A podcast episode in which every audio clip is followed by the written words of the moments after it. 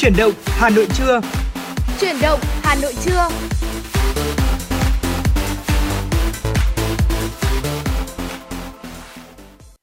Trọng Khương và Lê Thông xin kính chào quý vị thính giả. Bây giờ là 10 giờ và chúng tôi rất vui được gặp lại quý vị và các bạn trong chương trình Chuyển động Hà Nội trưa. Chương trình của chúng tôi được phát trên tần số FM 96 MHz của Đài Phát thanh và Truyền hình Hà Nội, đồng thời cũng được phát trực tuyến trên trang web hanoitv.vn thưa quý vị. Dạ vâng thưa quý vị và các bạn thân mến, quý vị hãy cùng tương tác với chúng tôi thông qua những cách thức vô cùng đơn giản, đó là số điện thoại 02437736688 và trên trang fanpage chính thức của chương trình Chuyển động Hà Nội FM 96 ạ. Tất cả những thông tin và những vấn đề quý vị thính giả quan tâm trong các khung giờ lên sóng trực tiếp thì chúng tôi cũng sẽ cùng đáp ứng với quý vị. Và ngày hôm nay thì Lê Thông và Trọng Khương sẽ tiếp tục cung cấp cho quý vị những thông tin cũng như là đáp ứng những yêu cầu âm nhạc trong ngày chủ nhật cuối tuần này. Ờ, quý vị đừng quên là các biên tập viên của chúng tôi cũng đang sẵn sàng để có thể đón nhận tất cả những yêu cầu và đáp ứng cho quý vị trong khung giờ ngày hôm nay. Và thưa quý vị, uh, trong mở đầu cho khung giờ chuyển động Hà Nội trưa ngày hôm nay thì chúng tôi xin được mời quý vị đến với một chủ đề liên quan đến sức khỏe và chủ đề này thì có lẽ rằng là cũng sẽ được rất là nhiều người quan tâm, nhất là trong thời điểm dịch bệnh Covid-19 đang diễn biến phức tạp thế này thì những thông tin, những vấn đề liên quan đến sức khỏe là một vấn đề mà ờ, nhận được sự ờ, quan tâm và chú ý rất lớn của người dân và quý vị thính giả. Ờ, chúng ta hãy cùng tìm hiểu về một thứ nước giúp hạ đường huyết, tránh béo phì mà người Nhật thường dùng để nấu cơm. Ở Việt Nam của chúng ta bán rất là rẻ nhưng mà không có nhiều người biết đến. Vâng ạ, một thông tin mà ngay sau khi anh Trọng Khương ờ, vừa chia sẻ thì quý vị có thấy tò mò không ạ? Ừ. Tại vì nó có yếu tố ở đây là ờ, đầu tiên ở Việt Nam của chúng ta chắc chắn là rất là rẻ ừ. mà nhiều người không biết. Vâng. Đó, yếu tố thứ hai là liên quan đến nước Nhật thì đây là cũng là một trong số những đất nước mà có những cái phương pháp chữa bệnh cũng khá là hay. Ừ. Đặc biệt thêm vào đó thì anh Trọng Khương còn nói là thứ nước này sẽ giúp cho chúng ta hạ đường huyết và tránh béo phì. Ừ. Đây cũng là nỗi lo tôi nghĩ rằng là của nhiều người ừ. khi mà dịch Covid-19 bùng phát thời gian giãn cách nhiều, ừ. chúng ta ở nhà thì đối mặt với những nguy cơ liên quan đến béo phì và đặc biệt là đối với những người bị um, cao huyết áp chẳng hạn vâng. thì thời điểm này cũng rất là nguy hiểm. Vậy thì chúng ta sẽ cùng bắt đầu tìm hiểu về chủ đề này quý vị nhé. Vâng, thưa quý vị, theo một báo cáo của Tổ chức Y tế Thế giới WHO thì tỷ lệ béo phì của người dân Nhật Bản luôn duy trì ở mức thấp trên thế giới. Thông thường thì một bữa ăn của người Nhật thường có súp miso, hải sản và nhiều món ăn phụ làm từ rau củ quả và tất nhiên là cũng giống như rất là nhiều những nước của khu vực châu Á khác, ờ, cơm là một thành phần không thể thiếu trong bữa cơm của người Nhật. Thực tế thì hàm lượng tinh bột trong cơm rất là dễ hấp thụ và có thể gây béo phì nếu mà chúng ta ăn không kiểm soát. Ờ, thế nhưng tại sao người Nhật, đặc biệt là phụ nữ Nhật Bản, họ ăn cơm trắng mỗi ngày mà vẫn có dáng người mảnh mai và cân đối. À, theo báo cáo của Tổ chức Y tế Thế giới thì tỷ lệ béo phì của người dân Nhật Bản luôn duy trì ở mức thấp và hóa ra là bí quyết thì nằm ở cách nấu cơm đặc biệt của người Nhật và chúng tôi xin được chia sẻ ngay sau đây ạ. À, có khá nhiều người Nhật họ không nấu cơm bằng nước lọc mà thay thế bằng giấm trắng hoặc họ có thể trộn giấm vào cơm khi cơm đã nấu chín để có thể tăng hương vị nghe cách chế biến khá là lạ và đúng vâng. là trọng khương chưa thấy ai ở việt nam của chúng ta làm như vậy cả ở người Nhật cho rằng là khi mà cho giấm vào cơm thì sẽ giúp cơm uh, để được lâu hơn, tránh ôi thiêu. Đồng thời thì cơm được nấu bằng giấm thì sẽ dậy mùi hơn, khi chín thì cũng mềm và ngon hơn. Trong chế độ ăn có nhiều carbohydrate như là cơm, khi mà chúng ta thêm giấm thì sẽ làm tăng độ nhạy insulin từ 19% đến 34%, ngăn chặn phản ứng tăng đường huyết, giúp phòng ngừa bệnh tiểu đường. Hơn nữa thì giấm là một loại dung dịch không có calo, không chứa chất béo, không cholesterol nhưng lại có chứa thành phần là axit amin. Điều này sẽ giúp ngăn chặn sự tích tụ mỡ, đẩy mạnh quá trình trao đổi chất, làm giảm cảm giác thèm ăn sẽ rất là tốt khi mà ừ, hỗ trợ cho quá trình chúng ta muốn giảm cân. Vâng. Và ngoài ra thì người Nhật cũng có bốn nguyên tắc ăn cơm được duy trì giúp cho sức khỏe của họ luôn tốt.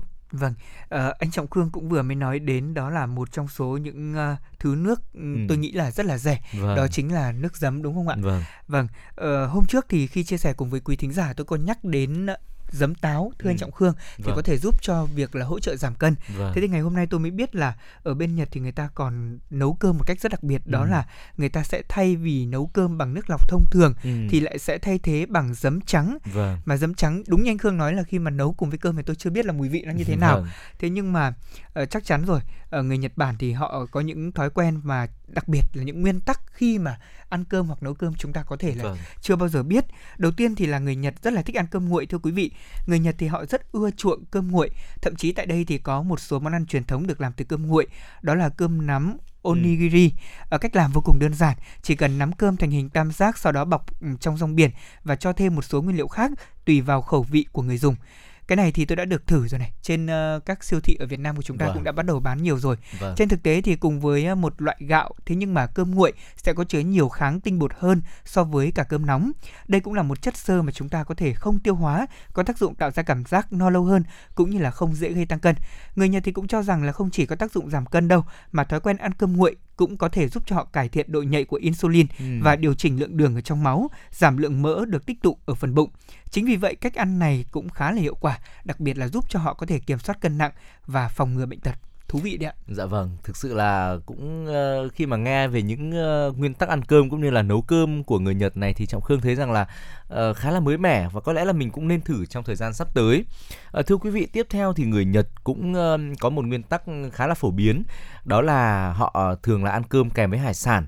Ừ. Thì Nhật Bản là chúng ta cũng được biết rằng đây là một đất nước được bao quanh bốn bề bởi đại dương nên hải sản đã trở thành nguồn nguyên liệu chính trong các bữa ăn hàng ngày. À, từ xa xưa thì người Nhật đã tiêu thụ rất là nhiều hải sản, trong đó có cá ngừ này, cá hồi, cá nóc, bạch tuộc hay là tôm. Nhìn chung thì những loại thực phẩm này đều giàu protein, vitamin, khoáng chất và axit béo omega 3, giúp tăng cường sức khỏe tim mạch, giảm mỡ bụng và có lợi cho việc giảm cân ở khi mà chế biến hải sản, người Nhật chú trọng đến việc làm nổi bật hương vị của nguyên liệu. Ở do đó họ hiếm khi mà chiên rán giống như là người Việt của chúng ta dạ. mà sẽ thay thế bằng các phương pháp luộc hoặc là thậm chí ăn sống hải sản uh, còn tươi. Hơn nữa thì người Nhật cũng thường ăn kèm hải sản với rau củ, thực phẩm lên men và các nguyên liệu sống để giảm lượng dầu mỡ được hấp thụ vào trong cơ thể. Vâng, À, một nguyên tắc thứ ba mà họ rất chú trọng đó là họ thường ăn cơm kèm với thực phẩm lên men thưa quý vị. Các thực phẩm lên men như là đậu natto hoặc là kim chi, cá lên men, dưa bắp cải muối hoặc sữa chua trở thành một thành phần không thể thiếu trong chế độ dinh dưỡng của người Nhật. À, thực phẩm lên men thì có chứa nhiều vi khuẩn axit lactic có thể điều hòa ruột và dạ dày, từ đó thúc đẩy nhu động ruột hoạt động và giúp máu của chúng ta lưu thông thuận lợi hơn. Các nhà khoa học cũng đã chỉ ra rằng là loại thực phẩm này có thể nuôi dưỡng vi khuẩn có lợi trong đường ruột, từ đó thì giúp cải thiện đáng kể tốc độ giảm cân. Cái này thì tôi ừ. cảm thấy là có một phần nào đó chúng ta có thể áp dụng anh Khương. Vâng. Ví dụ như là trong ờ, khẩu phần ăn hàng ngày thì chúng ta ừ. có thể ăn ờ, kèm thêm với cả dưa bắp cải muối thế nhưng là không ừ. nhiều đâu. Vâng. hoặc là chúng ta cũng có thể kết hợp với cả sữa chua trong các bữa ăn hàng ngày thì tôi nghĩ là nó vừa đẹp dáng vừa đẹp da đấy ạ. Dạ vâng chính vâng. xác là như vậy. À, tuy nhiên thì về những thực phẩm lên men có lẽ là chúng ta cũng nên hạn chế hơn hạn chế và có một sự điều chỉnh cũng như là mình phải kiểm soát. Bởi vì là uh, cũng theo như các nhà khoa học chỉ ra thì nếu mà chúng ta tiêu thụ quá nhiều những thực phẩm muối chua hoặc là lên men thì cũng là tăng nguy cơ khiến cho uh, bệnh ung thư sẽ hỏi thăm chúng ta đấy thưa quý vị tiếp theo một nguyên tắc nữa ờ, đó là đây là một nguyên tắc mà trọng khương nghĩ rằng là rất là lành mạnh và tích cực đây. Đó là sau khi ăn cơm thì ờ, đa phần người dân nhật họ rất là thích đi bộ. Ở Nhật Bản thì hầu hết người dân đều duy trì thói quen đi bộ ít nhất là 20 phút mỗi ngày. À, khi đến đây thì du khách dễ dàng nhận thấy số lượng người đi bộ rất là đông bởi vì là không chỉ sau bữa cơm họ đi bộ mà hàng ngày uh, thói quen đi tàu điện ngầm rồi thì là sử dụng các phương tiện công cộng của người Nhật rất là phổ biến. Và để có thể mà sử dụng các phương tiện công cộng thì uh, quãng đường từ nhà đến những điểm tập trung rồi là những điểm xe buýt điểm uh, uh, tàu điện ngầm rất là xa họ thường phải đi bộ. Và điều đó đã hình thành nên một uh, uh, gọi là một lối văn hóa đi bộ rất là lớn của người Nhật. Thưa quý vị, đi bộ giảm cân kiểu Nhật thì được ví như là hình thức tập dưỡng sinh nhưng ở trạng thái vận động, đó là đi bộ kết hợp với hít thở. Ở phương pháp này có thể làm giãn nở lá phổi, kích thích quá trình trao đổi chất, tăng cường sức khỏe tim mạch và giảm mỡ thừa tích tụ. Tuy nhiên thì sau khi chúng ta mới dùng bữa xong, ờ, quý vị nên nghỉ ngơi khoảng độ 20 phút đến nửa tiếng thì chúng ta hãng vận động và đi bộ nhẹ nhàng quý vị nhé. Vâng ạ, ở trên đây thì cũng chỉ là những uh, nguyên tắc mà người Nhật họ thường duy trì để có thể đảm bảo việc ăn cơm của mình thì không ảnh hưởng ừ. đến sức khỏe.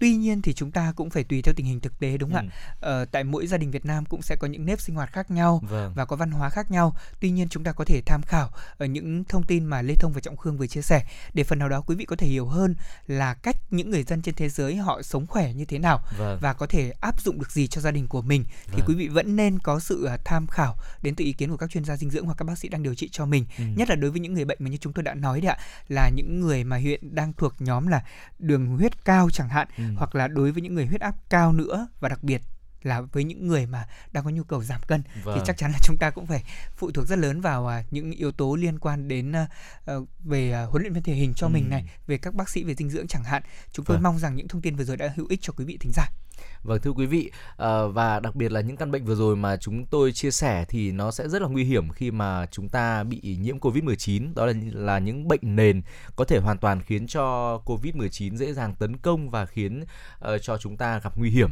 Vâng. Đó là những lưu ý mà quý vị uh, Trọng Khương nghĩ rằng là cũng là những thông tin hữu ích dành cho tất cả chúng ta.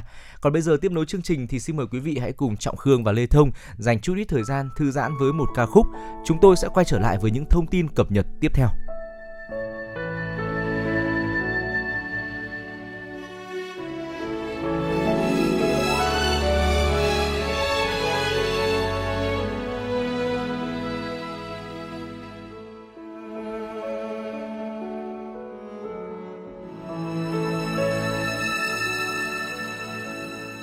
tháng riêng hoa đào bừng nở, đón xuân khoe sắc hồng tươi. Tháng hai hoa ban ngập tràn, tím biếc những gương mặt phố tháng ba bất chợt một ngày, trắng tinh hoa xưa về đây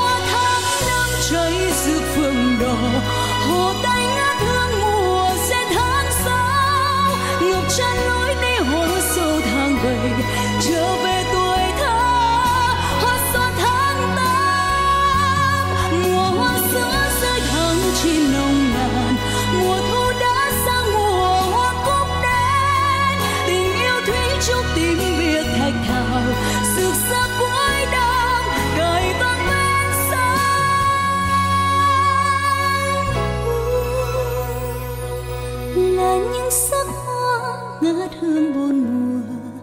Là những nhớ nhung ngày ta đi xa.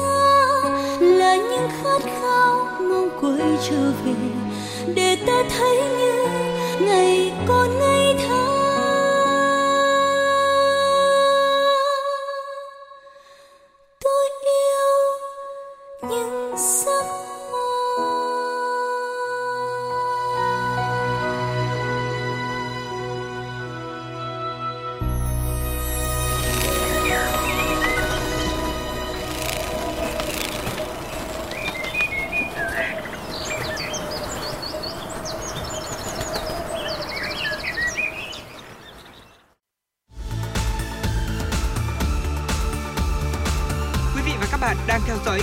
FM 96 MHz của đài phát thanh truyền hình Hà Nội. Hãy giữ sóng và tương tác với chúng tôi theo số điện thoại 024 3773 6688.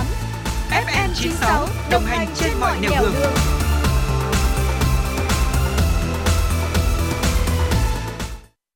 Dạ vâng thưa quý vị, vừa rồi chúng ta lắng nghe tiếng hát của Dương Hoàng Yến với ca khúc Hà Nội 12 mùa hoa, một ca khúc cũng rất hợp với tiết trời của thủ đô Hà Nội trong ừ. những ngày thu thế này. Quay trở lại cùng với chương trình ngày hôm nay với những thông tin mà phóng viên đài chúng tôi vừa cập nhật. Thưa quý vị, kể từ khi Gai ghi nhận ca đầu tiên vào ngày 30 tháng 9 đến 18 giờ ngày 2 tháng 10 năm 2021, hiện nay đã có 29 ca mắc COVID-19 liên quan đến Bệnh viện Hữu nghị Việt Đức. Trong số 29 ca mắc này liên quan đến Bệnh viện Hữu nghị Việt Đức thì có 23 ca tại Hà Nội, 6 ca còn lại thuộc các tỉnh thành phố khác. 23 ca mắc ghi nhận tại thủ đô Hà Nội hiện phân bố tại 7 quận huyện, Hoàn Kiếm 15 ca, Hà Đông 2 ca, Sóc Sơn 2 ca, Ba Đình 1 ca, Quốc Oai 1 ca, Thanh Oai 1 ca và Thanh Trì 1 ca. Đêm mùng 2 dạng sáng ngày mùng 3 tháng 10, 7 xe buýt đã được điều động đến Bệnh viện Hữu nghị Việt Đức để có thể đưa người dân đi cách ly tập trung nhằm tránh nguy cơ lây nhiễm chéo, đảm bảo an toàn phòng chống dịch bệnh. Thưa quý vị, kể từ đầu dịch đến nay, Việt Nam có 803.202 ca mắc COVID-19, đứng thứ 43 trên 223 quốc gia và vùng lãnh thổ. Trong khi với tỷ lệ số ca nhiễm trên 1 triệu dân, Việt Nam đứng thứ 155 trên 223 quốc gia và vùng lãnh thổ. Đợt dịch thứ tư từ ngày 27 tháng 4 năm 2021 đến nay, số ca nhiễm mới ghi nhận trong nước là 798.626 ca, trong đó có 659.759 bệnh nhân đã được công bố khỏi bệnh. Có 12 trên 62 tỉnh, thành phố đã qua 14 ngày không ghi nhận trường hợp nhiễm mới trong nước là Bắc Cạn, Tuyên Quang, Lai Châu, Hòa Bình, Yên Bái, Hà Giang, Thái Nguyên, Điện Biên, Hải Phòng, Ninh Bình, Thái Bình và Lạng Sơn. Có 7 tỉnh, thành phố không có ca lây nhiễm thứ phát trên địa bàn trong 14 ngày qua là Quảng Ninh, Lào Cai, Vĩnh Phúc, Bắc Giang, Phú Thọ, Bắc Ninh và Nam Định. Các địa phương ghi nhận số nhiễm tích lũy cao trong đợt dịch này là thành phố Hồ Chí Minh với 395.052 ca, Bình Dương 214.360 ca, Đồng Nai 49.839 ca, Long An 32.682 ca và Tiền Giang 14.107 ca. Thưa quý vị, tối ngày mùng 2 tháng 10, Bệnh viện Hữu nghị Việt Đức đã thông báo tạm ngừng tiếp nhận bệnh nhân đến khám chữa bệnh sau khi ghi nhận nhiều ca mắc COVID-19 có liên quan đến bệnh viện. Thông báo của Bệnh viện Hữu nghị Việt Đức gửi Giám đốc Bệnh viện trực thuộc Bộ Y tế và Sở Y tế, các tỉnh, thành phố trực thuộc Trung ương, các bệnh viện tuyến tỉnh và các cơ sở y tế nêu rõ. Tạm ngừng tiếp nhận người bệnh tới đăng ký khám bệnh chữa bệnh nội trú, ngoại trú, người bệnh chuyển tuyến thông thường tại Bệnh viện Hữu nghị Việt Đức để tập trung duy trì, chăm sóc và điều trị cho người bệnh nội trú tại bệnh viện cho đến khi có thông báo mới. Chỉ tiếp nhận những người bệnh nặng cấp cứu vượt quá khả năng chuyên môn của tuyến dưới cần can thiệp ngoại khoa. Các bệnh viện trước khi chuyển người bệnh lên đề nghị liên hệ qua số hotline của bệnh viện 0967 99 1616 để đảm bảo tiếp nhận người bệnh kịp thời an toàn.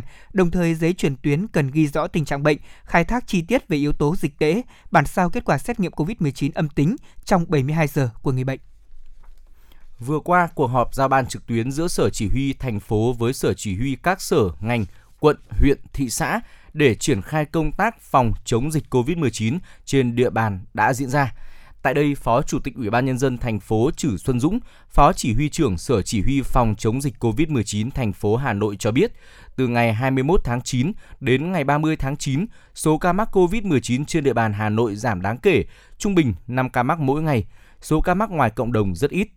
Tuy nhiên, từ ngày 1 tháng 10, Hà Nội xuất hiện chùm ca bệnh phức tạp ở bệnh viện Việt Đức, tiềm ẩn nhiều nguy cơ. Quận Hoàn Kiếm, Sở Y tế đã kịp thời triển khai các giải pháp để sớm kiểm soát chùm ca bệnh. Nhấn mạnh nguy cơ lây lan dịch bệnh vẫn tiềm ẩn, Phó Chủ tịch Ủy ban nhân dân thành phố yêu cầu tiếp tục tập trung cao nhất cho công tác phòng chống dịch COVID-19, không được lơ là.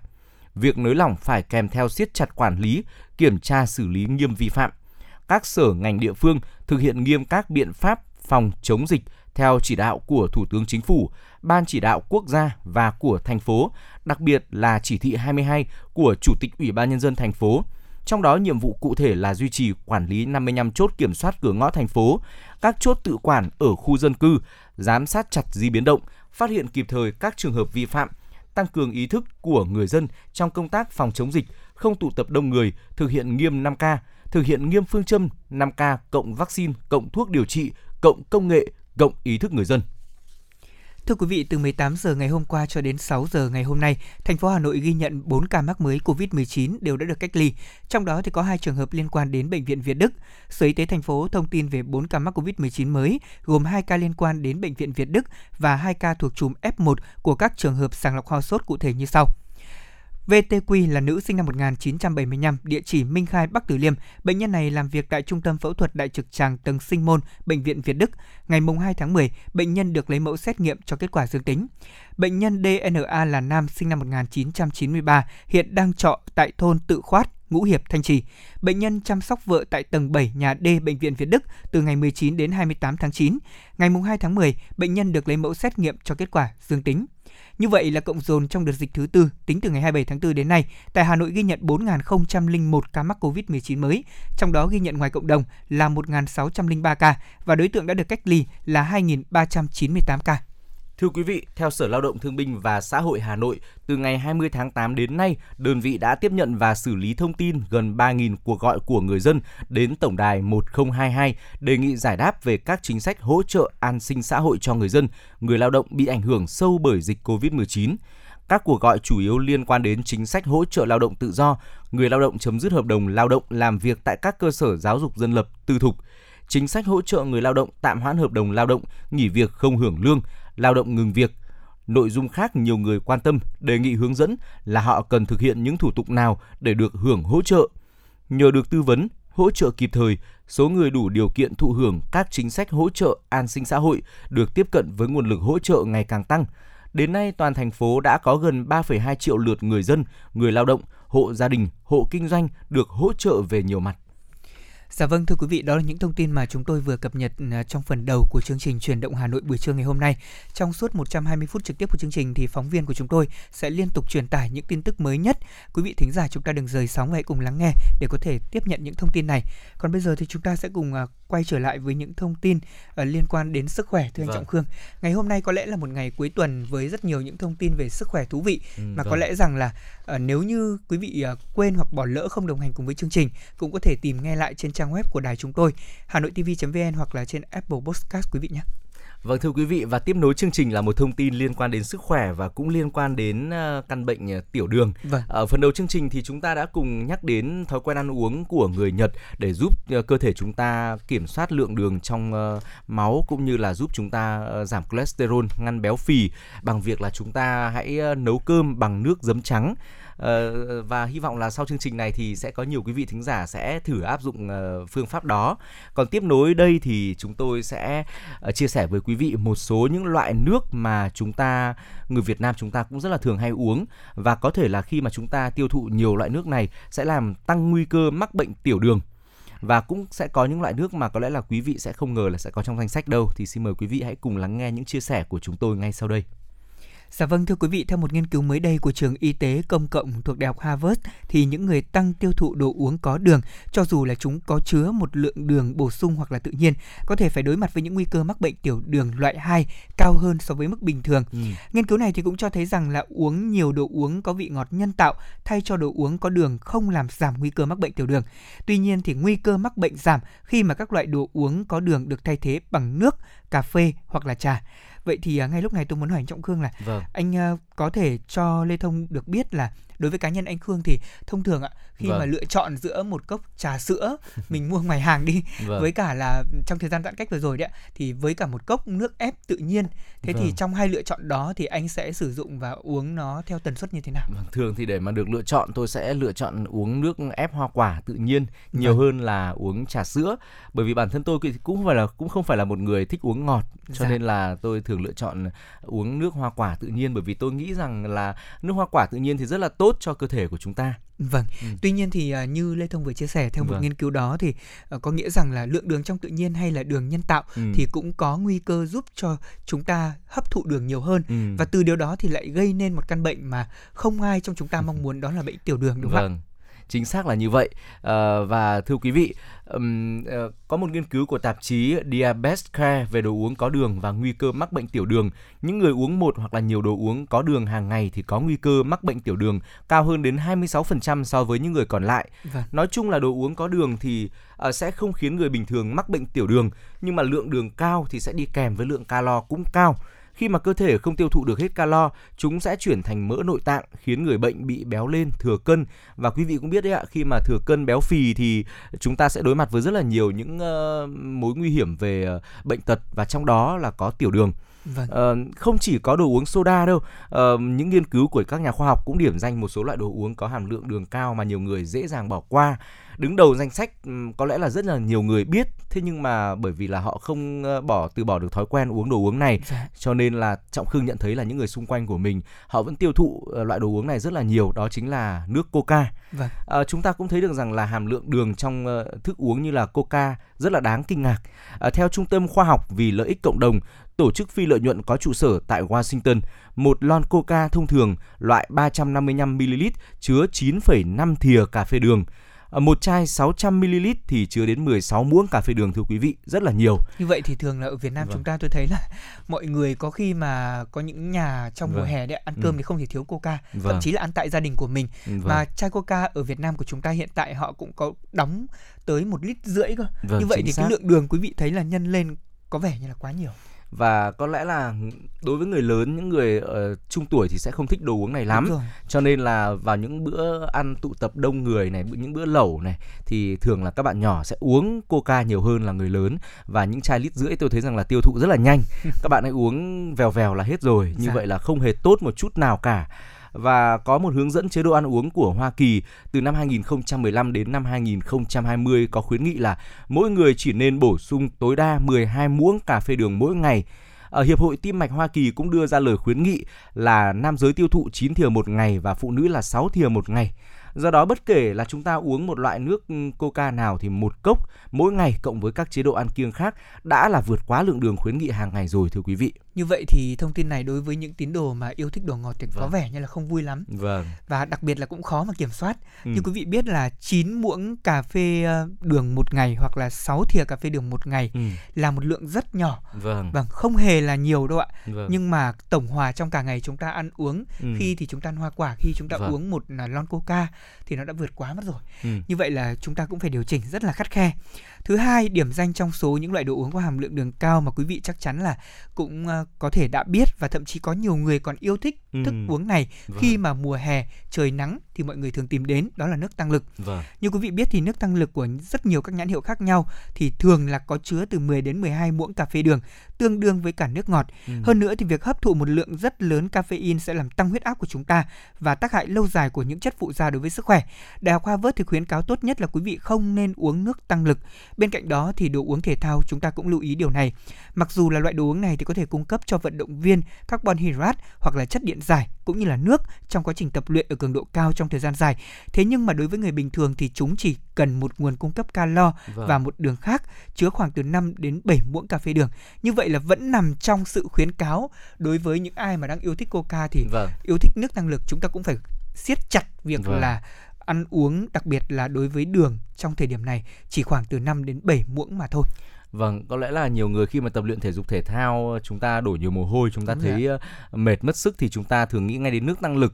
Tuy nhiên thì quý vị cũng nên hình thành cho mình một thói quen đó là kiểm tra lượng calo trong sản phẩm cũng như là lượng đường có trong sản phẩm đó và nên lựa chọn nước tăng lực, nước bù điện giải mà không có đường và không calo quý vị nhé. À, tiếp theo một loại nước nằm trong danh sách này và đến bản thân trọng khương cũng rất là bất ngờ. Vừa rồi thì trọng khương có chia sẻ với lê thông rằng là để mà được lựa chọn giữa trà sữa hay là nước ép hoa quả thì tôi sẽ chọn nước ép hoa quả. Vâng. tuy nhiên thì nước ép hoa quả tự nhiên cũng là một tác nhân khiến cho cơ thể của chúng ta sẽ bị dư thừa lượng đường nạp vào trong ngày. À, mặc dù nước hoa quả thì chứa các chất dinh dưỡng như là vitamin, khoáng chất và chất phytochemical nhưng mà loại nước này thì cũng chứa nhiều đường và calo như nước ngọt vậy.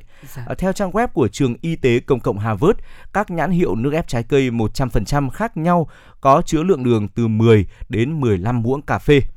À, và ngoài ra thì nghiên cứu của Đại học Harvard cho biết là uống thêm một nửa ly nước ép trái cây mỗi ngày có thể làm tăng 15% nguy cơ mắc bệnh tiểu đường. À, vì vậy, mặc dù là đường fructose tự nhiên thì chúng ta vẫn cần phải hạn chế lượng đường tiêu thụ đặc biệt là một số loại uh, nước ép hoa quả trái cây uh, điển hình như là nước mía chẳng hạn rất là nhiều đường thưa quý vị rồi thì là những loại nước ép như là nước uh, ép dưa hấu cũng rất là nhiều đường vâng à, về cơ bản thì uh, đối với chúng ta đặc biệt là với những người dân ở Việt Nam ừ. thì việc sử dụng các loại quả để làm nước ép là điều đã quá quen thuộc rồi vâng. à, thay vì uh, ví dụ như là chúng ta ép quá nhiều nước hoa quả thì quý vị ừ. cũng có thể tận dụng ví dụ như là uh, tôi thấy một số loại rau đúng không ạ vâng, vâng. có thể cũng ép nước được và ừ. uống thì cũng được à, tuy nhiên thì chúng ta cũng cần phải hài hòa giữa sở thích của mình cũng như là việc chăm sóc bảo vệ sức khỏe ừ. hạn chế tối thiểu việc là chúng ta hấp thu quá nhiều đường ừ. Tiếp đến là một trong số những loại đồ uống mà tôi nghĩ rằng là quý vị cũng đã nghe tên nhiều và thậm chí cũng đã từng dùng rất nhiều rồi đó là soda. À, vậy thì à, có một câu hỏi mà chúng tôi đặt ra đó là soda không đường thì liệu có tốt cho sức khỏe hay không?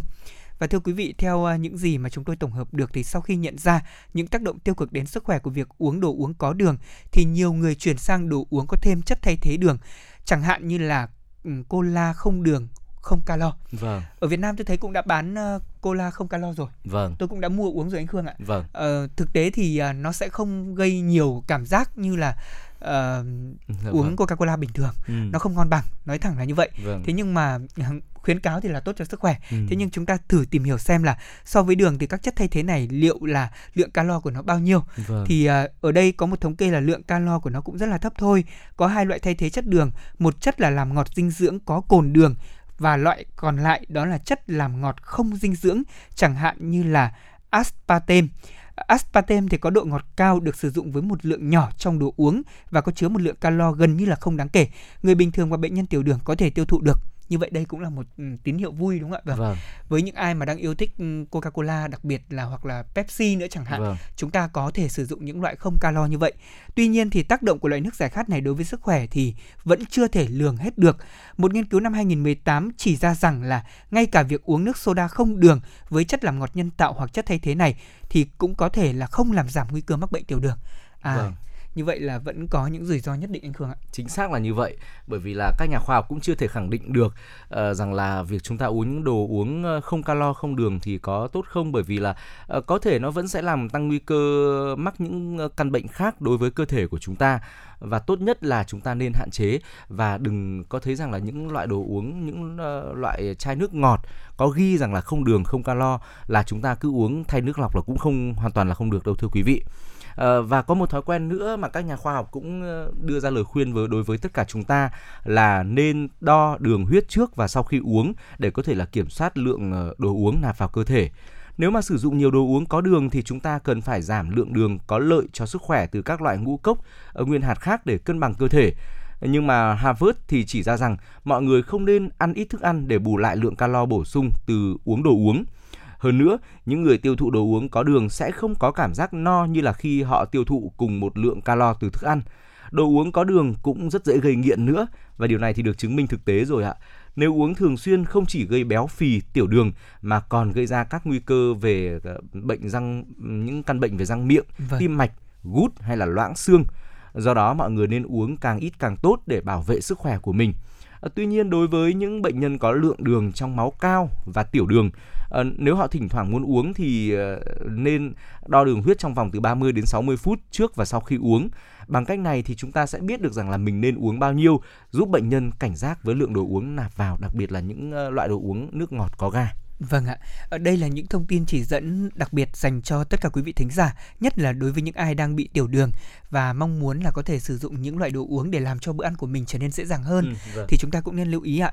Thông tin mà chúng tôi vừa chia sẻ cũng là những thông tin mà chúng tôi tổng hợp được và rất mong là quý vị nếu như những ai uh, đang là những người bệnh nhân tiểu đường vâng. gặp khó khăn gì trong quá trình điều trị thì cũng có thể gửi những câu hỏi của mình về. Chúng tôi cũng sẽ xin ý kiến các chuyên gia vâng. để có thể uh, giải đáp cho quý vị trên trang fanpage của chương trình hoặc là trên các số phát sóng của truyền động Hà Nội. Quay trở lại với chương trình ngày hôm nay, lúc này thì chúng tôi nhận được yêu cầu âm nhạc của thính giả và chúng tôi xin được đáp ứng yêu cầu của thính giả với ca khúc Tình ca phố qua tiếng hát của ca sĩ Quang Dũng.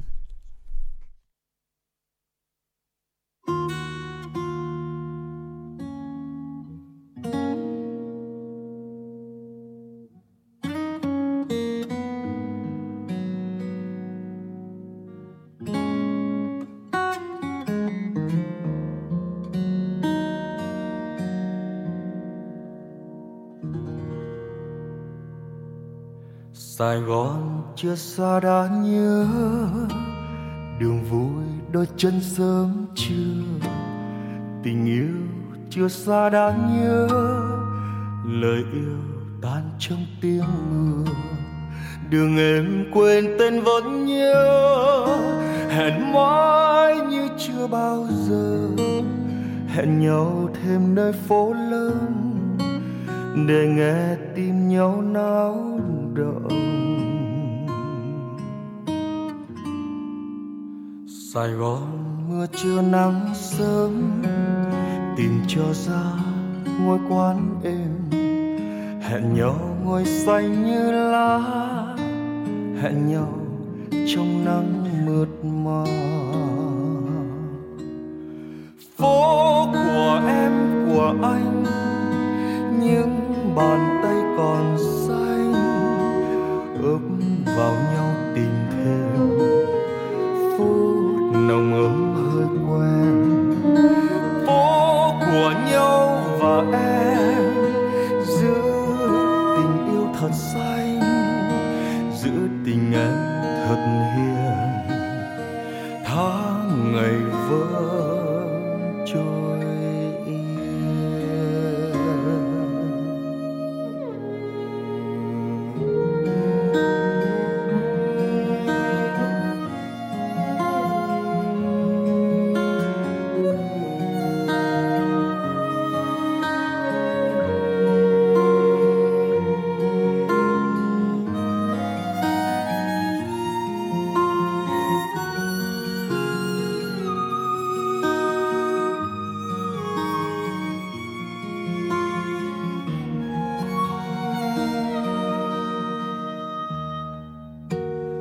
Gòn chưa xa đã nhớ.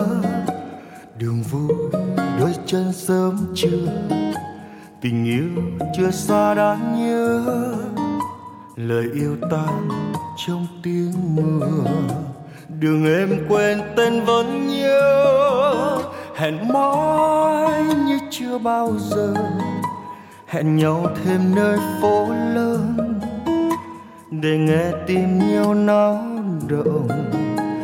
Sài Gòn mưa trưa nắng sớm, tìm cho ra ngôi quán êm. Hẹn nhau ngồi xanh như lá, hẹn nhau trong nắng mượt mà. Phố của em, của anh, những bàn tay còn xanh ấp vào nhau tìm thêm hơi quen. Phố của nhau và em giữ tình yêu thật xanh, giữ tình em thật hiền. Tháng ngày vỡ trôi. Sài Gòn chưa xa đáng nhớ. Đường vui đôi chân sớm trưa tình yêu chưa xa đã nhớ.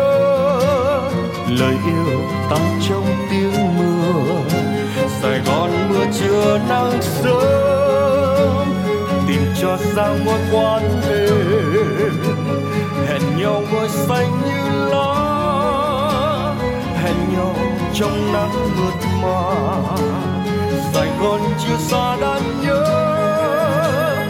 Đường vui đôi chân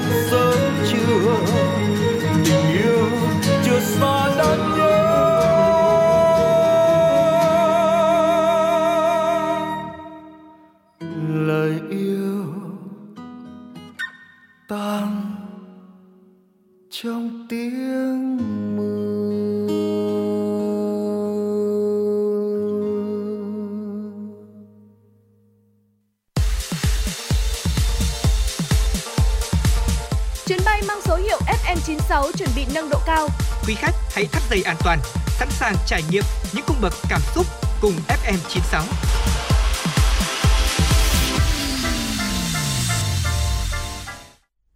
Thưa quý vị thính giả, quay trở lại với chương trình của chúng tôi, bây giờ sẽ là những thông tin mà phóng viên mới cập nhật. Xin mời quý vị thính giả cùng lắng nghe.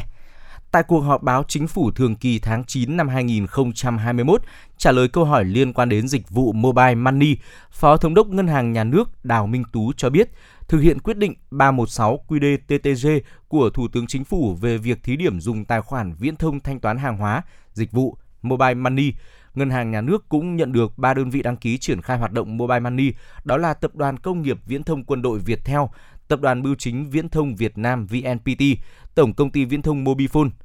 Ông Đào Minh Tú cho hay cần thời gian để các doanh nghiệp hoàn thiện hồ sơ theo đúng quyết định 316 của Thủ tướng Chính phủ.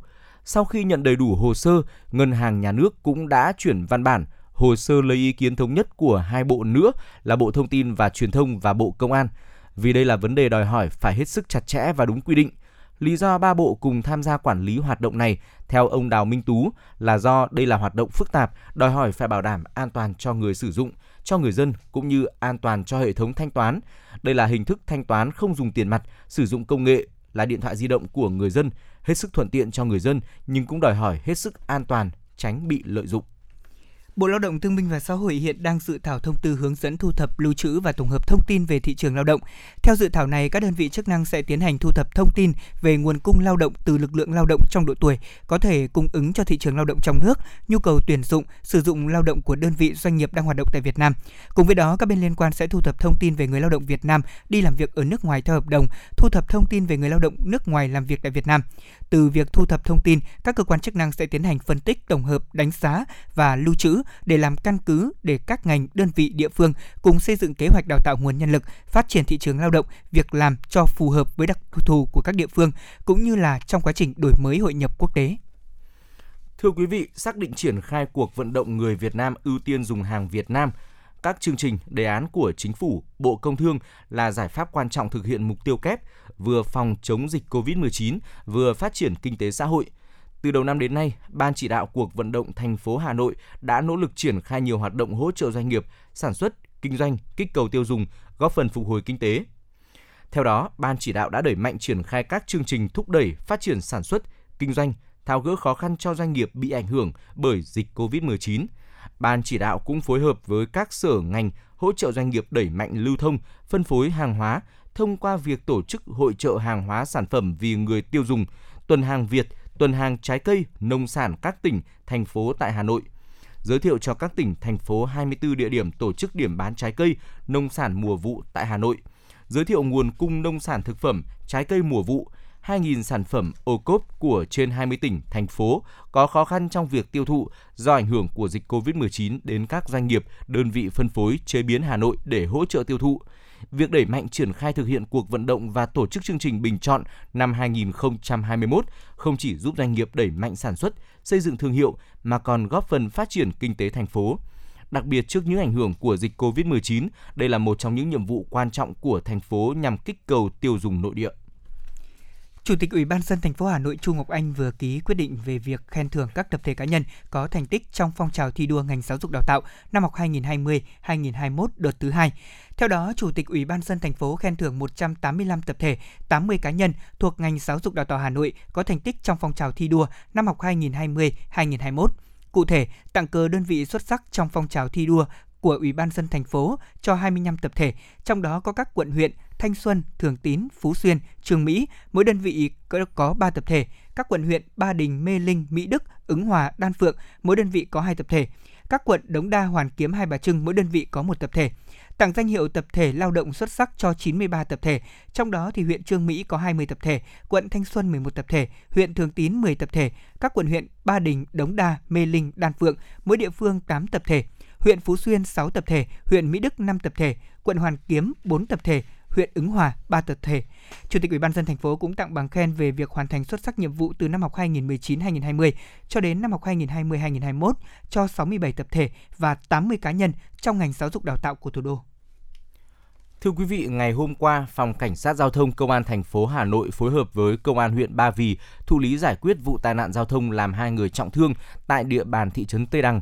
Thông tin ban đầu, vào 13 giờ cùng ngày, tại km 54 200 quốc lộ 32, thôn Hưng Đạo, thị trấn Tây Đằng, xảy ra vụ tai nạn giao thông giữa xe ô tô biển kiểm soát 30G 873XX do một người đàn ông điều khiển lưu thông từ huyện Ba Vì về nội thành với người phụ nữ điều khiển xe đạp máy đi chiều ngược lại. Sau va chạm, ô tô tiếp tục lao vào nhà dân, đâm vào một phụ nữ đang dựng xe đạp trên vỉa hè. Ngay sau khi xảy ra tai nạn, cảnh sát giao thông đã có mặt tại hiện trường phối hợp với công an huyện Ba Vì, Hà Nội khám nghiệm hiện trường, điều tra nguyên nhân. Quá trình khám nghiệm hiện trường, cơ quan chức năng xác định nạn nhân điều khiển xe đạp máy bị thương được đưa đi cấp cứu là nạn nhân sinh năm 1984 ở thị trấn Tây Đằng, còn người phụ nữ dựng xe đạp trên vỉa hè sinh năm 1959 ở thị trấn Tây Đằng. Hiện cơ quan chức năng đang tạm giữ ờ, Lê Tiến Dê sinh năm 1980 ở thị xã Sơn Tây, Hà Nội. Thông tin ban đầu, tài xế này có sử dụng chất có cồn khi điều khiển xe ô tô. Dạ vâng thưa quý vị, đó là những thông tin mà chúng tôi vừa cập nhật cho quý vị trong chương trình truyền động Hà Nội trưa ngày hôm nay. Sẽ có rất nhiều những thông tin khác mà phóng viên đài chúng tôi thực hiện sẽ liên tục được truyền tải trong 120 phút của chương trình. Còn bây giờ chúng ta sẽ cùng đến với một nội dung tiếp theo của truyền động Hà Nội trưa nay. Vâng. À, vâng, anh Trọng Khương thân mến, ạ trong buổi trưa nay chúng ta đã đề cập đến những thông tin về sức khỏe rồi. Vâng. À, có lẽ rằng là có sức khỏe thì là có tất cả. Vâng. Thế nhưng mà bên cạnh đó thì à, chúng ta cũng cần phải có thêm những kỹ năng vâng. để có thể bảo vệ sức khỏe của mình về mặt à, thể chất cũng như là về mặt tinh thần. Vâng, vậy thì không vậy. biết là thông tin tiếp theo mà anh Trọng Khương mong muốn gửi đến cho quý thính giả sẽ là gì đấy ạ? Vâng. À, điều tiếp theo mà chúng tôi muốn chia sẻ cùng quý vị đó là có những uh, loại tiền mà trong cuộc đời chúng ta nhất định không được tiết kiệm mặc dù là chúng ta thường chia sẻ với nhau là nên tiết kiệm nhiều hơn. Tuy nhiên thì trong cuộc đời của chúng ta có những rất là nhiều những vấn đề mà chúng ta nên mạnh tay chi tiền thưa quý vị. Và đó là gì thì xin mời quý vị cùng chúng tôi lắng nghe. Dạ. trước hết đó là khoản tiền để giáo dục con cái. À, thì có một câu chuyện như sau ạ. À, có hai người anh em họ cả hai đều sinh ra ở miền núi. Khi còn nhỏ hoàn cảnh đều nghèo khó tương tự nhau. Nhưng hiện tại cuộc sống cả hai lại cách xa nhau vạn dặm Người thứ nhất học đến năm lớp 8 thì bị cha bắt nghỉ học sớm, đi lao động phụ gia đình kiếm tiền. Người thứ hai thì ngược lại, cha rất là chịu khó, làm thuê đủ nghề để kiếm tiền cho anh chàng này học đến nơi đến chốn. Khi cha của người thứ nhất đến khoe khoang, bảo con trai ông giỏi cỡ nào, có thể đi làm sớm bớt cho gia đình bao nhiêu gánh nặng. Cha của người thứ hai vẫn bình tĩnh nói với người kia, chỉ cần con tôi muốn học, vợ chồng tôi có cực khổ thế nào cũng kiên quyết ủng hộ. Sau này người thứ hai tốt nghiệp đại học loại giỏi, được một công ty ở thành phố lớn giữ lại làm việc. Mấy năm sau, anh ta tự ra riêng lập nghiệp, sự nghiệp ngày càng thuận lợi, tự xây nhà và đón cha mẹ về sống cùng. Ngược lại thì người thứ hai vẫn ở nhà nai lưng làm việc đồng áng.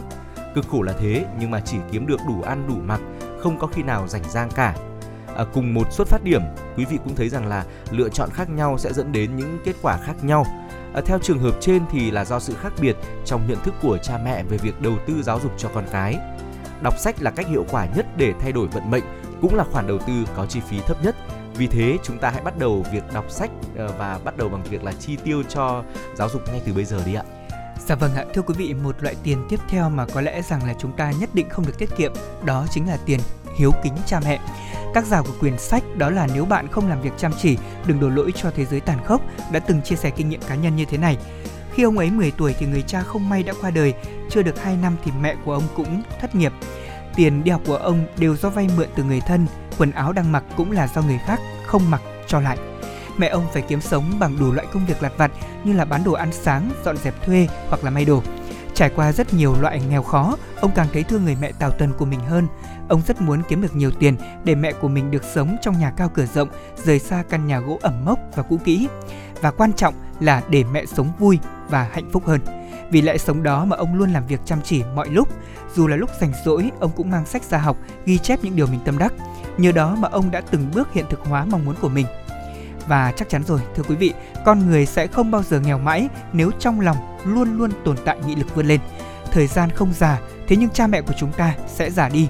Vì vậy, hãy cố gắng làm việc chăm chỉ để cho cha mẹ có cuộc sống hạnh phúc và đáp ứng được những điều mà họ mong cầu quý vị nhé.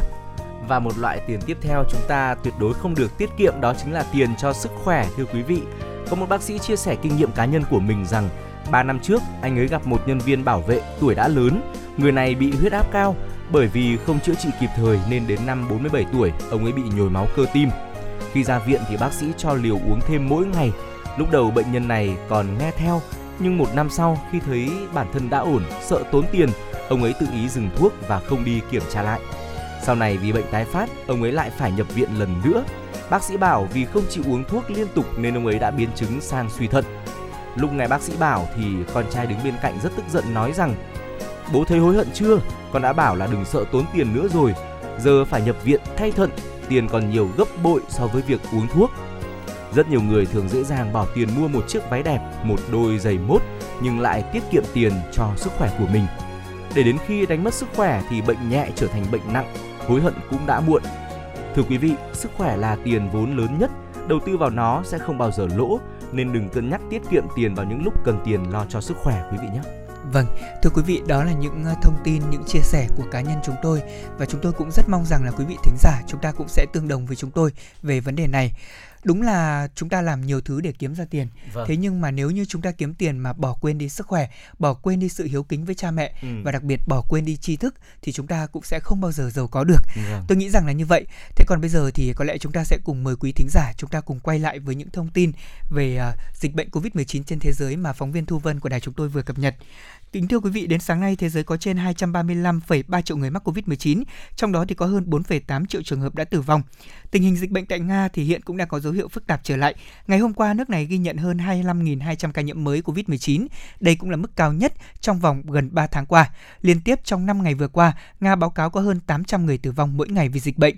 Dù vậy thì giới chức của nước này cho biết là sẽ không có quy định cách ly mới. Chính quyền Nga cũng nhấn mạnh những biện pháp hạn chế sẽ do chính quyền các địa phương quyết định dựa theo tình hình dịch bệnh. Một số địa phương đã thắt chặt các quy định cách ly bằng việc áp dụng trở lại mã QR đối với người đã tiêm chủng. Còn đối với nước Lào trong 24 giờ qua ghi nhận 606 ca mắc mới COVID-19 và một trường hợp tử vong do căn bệnh này. Trong số các ca mắc mới có tới 601 trường hợp cộng đồng, còn lại là trường hợp nhập cảnh được cách ly ngay. Bộ Y tế Lào lo ngại nguy cơ dịch lây lan diện rộng khi thủ đô Viêng Chăn tiếp tục ghi nhận số ca cộng đồng tăng vọt trong những ngày tới. Điều này khiến một số bản tại thủ đô được quy định là vùng đỏ, tăng cao với 120 bản thuộc 7 quận. Như vậy đến nay tổng số ca mắc COVID-19 tại Lào lên tới con số là 24.916 ca, trong đó 21 người đã tử vong. Thưa quý vị, ngày hôm qua một đám cháy lớn đã phá hủy hoặc làm hư hại hơn 200 ngôi nhà và cơ sở kinh doanh trên đảo nghỉ dưỡng Guanaja của Honduras thuộc vùng Caribe. Hàng trăm cư dân trên đảo đã phải sơ tán để tránh vụ hỏa hoạn tàn phá hòn đảo nghỉ dưỡng phụ thuộc vào du lịch này. Max Gonzalez, người đứng đầu cơ quan quản lý rủi ro và dự phòng quốc gia Honduras, Sinager cho biết, chúng tôi có thể khẳng định rằng chúng tôi không có thiệt hại về người nhưng bị thiệt hại lớn về vật chất. Ông Gonzalez cho biết 4 người bị thương trong vụ hỏa hoạn. Vụ cháy đã phá hủy 90 ngôi nhà và làm hư hại 120 ngôi nhà khác, trong đó có một số được sử dụng làm trụ sở doanh nghiệp. Ngọn lửa bùng phát trước lúc bình minh và cư dân phải vật lộn để kiểm soát đám cháy vì không có dịch vụ chữa cháy trên hòn đảo này. Guanaja là một trong ba đảo du lịch đẹp như tranh vẽ của Honduras. Tại đây, du khách có thể lặn biển để chiêm ngưỡng cá heo và dạn san hô lớn. Giới chức của Pháp vừa triển khai đường dây nóng quốc gia về phòng chống tự tử miễn phí với số máy là 3114. Đường dây nóng này hoạt động 24 trên 7 với các y tá và các nhà tâm lý học được đào tạo chuyên môn để trực tiếp tư vấn, đưa ra những lời khuyên chuyên nghiệp nhất. Giới chức của nước này cũng hy vọng đường dây nóng 3114 sẽ giúp ngăn chặn được những ca tự tử do trầm cảm và kéo dài thời gian để lực lượng cứu hộ có thể tới hiện trường khi cần thiết, giảm áp lực cấp cứu đối với các cơ sở y tế. Hãng hàng không New Zealand hôm nay thông báo tất cả các hành khách trên các chuyến bay quốc tế của hãng này buộc phải tiêm vaccine đầy đủ mới được lên chuyến bay. Trong một tuyên bố thì giám đốc điều hành hãng Greg Foran nêu rõ, tiêm vaccine phòng COVID-19 là thực tế mới của các hãng du lịch quốc tế. Nhiều điểm đến du lịch ở New Zealand rất mong muốn được đón khách du lịch, song cũng sẵn sàng đóng cửa với những người chưa tiêm phòng. Theo hãng hàng không New Zealand, quy định mới về chính sách tiêm vaccine sẽ chính thức được áp dụng từ ngày 1 tháng 2 năm tới. Dạ vâng thưa quý vị, đó là những thông tin quốc tế mà phóng viên Thu Vân của chúng tôi vừa cập nhật. Còn bây giờ thì chúng tôi xin mời quý vị thính giả chúng ta lắng nghe tiếng hát của Khánh Linh với ca khúc Trời Hà Nội xanh trước khi chúng tôi cùng quay trở lại.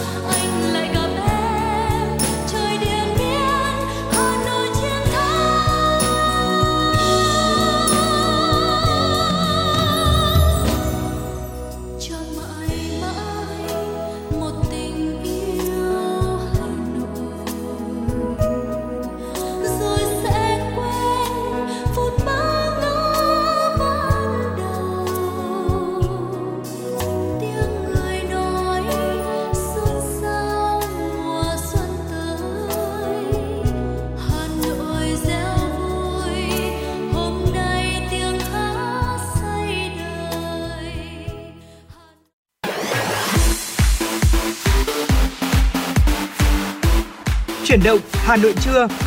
Chuyển động Hà Nội trưa.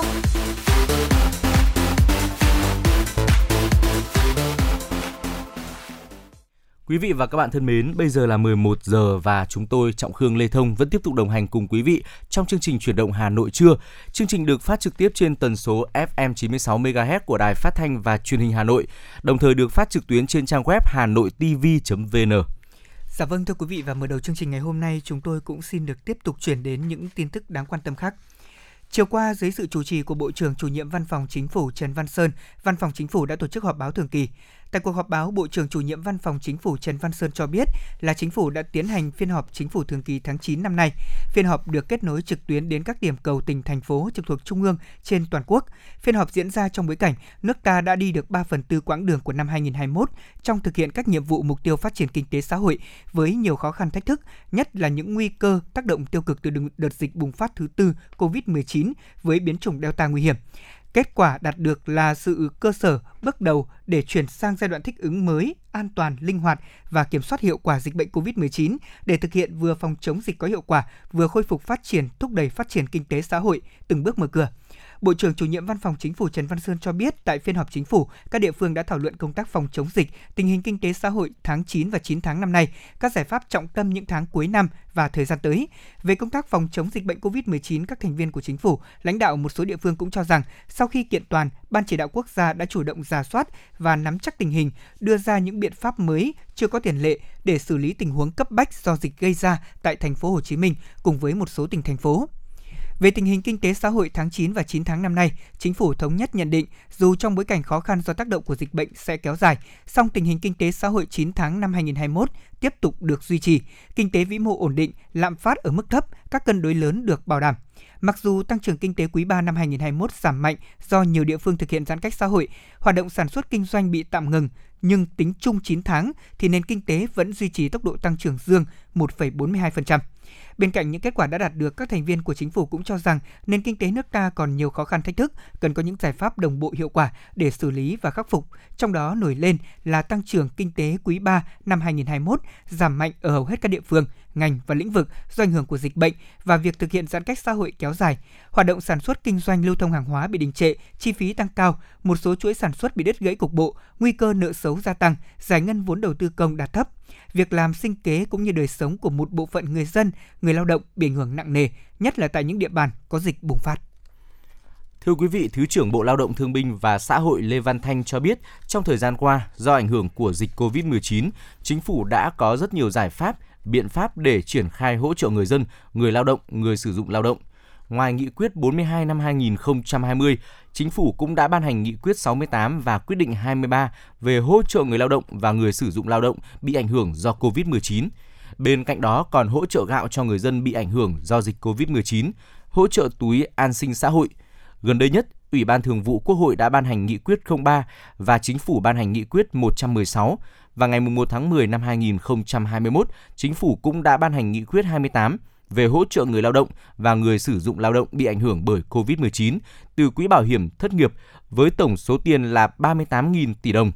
Liên quan đến gói hỗ trợ 26.000 tỷ đồng, Nghị quyết 68, Thứ trưởng Lê Văn Thanh cho biết, tính đến ngày 1 tháng 10, cả nước đã hỗ trợ được trên 15,3 nghìn tỷ đồng với tổng số 18,32 triệu đối tượng về việc hỗ trợ người lao động và người sử dụng lao động theo nghị quyết 116, tính đến ngày 1 tháng 10 đã hỗ trợ giảm đóng cho 137.826 đơn vị, số tiền hơn 3.469 tỷ đồng. Số người được giải quyết là 3.570 với hơn 10 tỷ đồng. Cũng tại cuộc họp báo chính phủ thường kỳ, báo chí đã đặt câu hỏi nêu việc doanh nghiệp và người dân hiện rất lo lắng về chi phí xét nghiệm COVID-19, đặc biệt là giá xét nghiệm nhanh. Nhiều địa phương đã cho phép doanh nghiệp tự test nCoV cho người lao động, nhưng bản thân doanh nghiệp lại không thể mua được hàng giá rẻ. Thị trường chỉ với một số ít nơi bán, đặc biệt là giá lại khá cao. Về vấn đề này thì Thứ trưởng Bộ Y tế Đỗ Xuân Tuyên cũng cho biết là đã có nhiều hướng dẫn để các đơn vị đẩy nhanh tiến độ mua kit xét nghiệm cho người dân và người lao động. Bộ Y tế cũng đã có hướng dẫn rất cụ thể về việc đối tượng nào sẽ được ưu tiên, có văn bản hướng dẫn gộp mẫu để tiết kiệm chi phí. Trong thời gian vừa qua thì Bộ Y tế yêu cầu đơn vị cung ứng đảm bảo tính công khai minh bạch. Hiện Bộ Y tế đã cho phép lưu hành 97 loại test COVID-19, trong đó thì có 35 loại bằng phương pháp PCR, 39 loại xét nghiệm kháng nguyên nhanh để đảm bảo cạnh tranh lành mạnh, phục vụ cho doanh nghiệp và các địa phương. Bộ Bộ Y tế yêu cầu cập nhật giá công khai hàng tuần, tạo điều kiện cho đơn vị đăng ký và cạnh tranh lành mạnh. Bộ cũng đã ban hành các văn bản đề nghị xử lý nghiêm những hành vi tham nhũng tiêu cực lợi ích nhóm trong việc mua sắm trang thiết bị, thuốc, hóa chất, sinh phẩm để phòng chống dịch bệnh COVID-19. Thưa quý vị, trước tình trạng Hà Nội xuất hiện chùm ca bệnh phức tạp ở bệnh viện Việt Đức tiềm ẩn nhiều nguy cơ, chiều qua, chủ trì giao ban trực tuyến giữa Sở Chỉ huy thành phố với Sở Chỉ huy các sở ngành, quận, huyện, thị xã để triển khai công tác phòng chống dịch COVID-19 trên địa bàn. Phó Chủ tịch Ủy ban nhân dân thành phố Trử Xuân Dũng Phó Chỉ huy trưởng Sở Chỉ huy phòng chống dịch COVID-19 thành phố Hà Nội cho biết, từ ngày 1 tháng 10, Hà Nội xuất hiện chùm ca bệnh phức tạp ở bệnh viện Việt Đức, tiềm ẩn nhiều nguy cơ. Quận Hoàn Kiếm, Sở Y tế đã kịp thời triển khai các giải pháp để sớm kiểm soát chùm ca bệnh.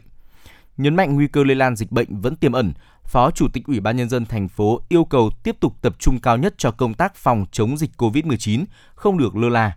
Việc nới lỏng phải kèm theo siết chặt quản lý, kiểm tra xử lý nghiêm vi phạm, các sở ngành, địa phương thực hiện nghiêm các biện pháp phòng chống dịch theo chỉ đạo của Thủ tướng Chính phủ, Ban chỉ đạo quốc gia và của thành phố, đặc biệt là chỉ thị 22 của Chủ tịch Ủy ban nhân dân thành phố. Phó Chủ tịch Ủy ban nhân dân thành phố cũng yêu cầu các quận, huyện, thị xã tập trung thực hiện 6 nhóm vấn đề trọng tâm trong thời gian tới gồm triển khai ngay phần mềm xét nghiệm đã được tập huấn, Sở Y tế hướng dẫn triển khai mô hình bác sĩ gia đình, đảm bảo thuốc, vật tư y tế tin học hóa, từng bước số hóa các hoạt động của trạm y tế. Ủy ban nhân dân các quận, huyện, thị xã, sở ngành tiếp tục kiểm soát tình hình dịch trên địa bàn mình phụ trách một cách chủ động, không lơ là và chủ động phương án 4 tại chỗ để không bị động bất ngờ trong mọi tình huống. Sáng nay, Sở Y tế Hà Nội cho biết tính từ 18 giờ chiều ngày hôm qua đến 6 giờ hôm nay, Hà Nội ghi nhận 4 ca mắc COVID-19 đã được cách ly. Ổ dịch liên quan tại Bệnh viện Việt Đức đến nay đã ghi nhận tổng cộng 25 ca mắc COVID-19 tại Hà Nội, trong đó thì có 13 người là của thành phố Hà Nội, còn lại của các tỉnh thành phố khác. Phân bố tại Hoàn Kiếm 15 ca, Hà Đông 2 ca, Sóc Sơn 2 ca, Ba Đình 1 ca, Quốc Oai 1 ca, Thanh Oai 1 ca, Thanh Trì 2 ca, Bắc Từ Liêm 1 ca. Cộng dồn số mắc COVID-19 tại Hà Nội trong đợt dịch thứ tư tính từ ngày 27 tháng 4 đến nay là 4.001 ca, trong đó số mắc ghi nhận ngoài cộng đồng là 1.603 ca, số mắc là đối tượng đã được cách ly là 2.398 ca. Lãnh đạo quận Hoàn Kiếm cho biết nhằm đảm bảo các biện pháp khoanh vùng, bóc tách các trường hợp nghi nhiễm, vào lúc 0 giờ 10 phút ngày 3 tháng 10, 4 xe buýt đã rời Bệnh viện Hữu nghị Việt Đức đưa 136 trường hợp F1 về nơi cách ly tập trung. Trước đó vào 21 giờ ngày 2 tháng 10, khoảng 30 người đang điều trị tại Bệnh viện Hữu nghị Việt Đức liên quan đến chạy thận, ghép thận được trở về nhà. Đoàn người được chia làm hai nhóm để đảm bảo phòng dịch. Do đang tạm thời bị phong tỏa nên những người này đều được bệnh viện xét nghiệm hai lần trong hai ngày. Sau khi di chuyển tập trung các trường hợp F1, thành phố Hà Nội cũng sẵn sàng phương án để chuyển hơn 1.000 người nhà bệnh nhân đi cách ly tập trung ở huyện Trường Mỹ và Thạch Thất – và trong hôm nay mùng 3 tháng 10, các đơn vị sẽ tiếp tục lấy mẫu xét nghiệm lần 2 với nhân viên y tế, người nhà bệnh nhân và các hộ dân xung quanh để có hướng xử lý tiếp theo. Dạ vâng thưa quý vị, đó là những thông tin mà chúng tôi vừa cập nhật cho quý vị. Còn bây giờ thì chúng ta sẽ cùng quay trở lại âm nhạc của chương trình hôm nay. Chúng tôi mời quý vị lắng nghe tiếng hát của ca sĩ Phan Đình Tùng với ca khúc Những nụ cười Việt Nam.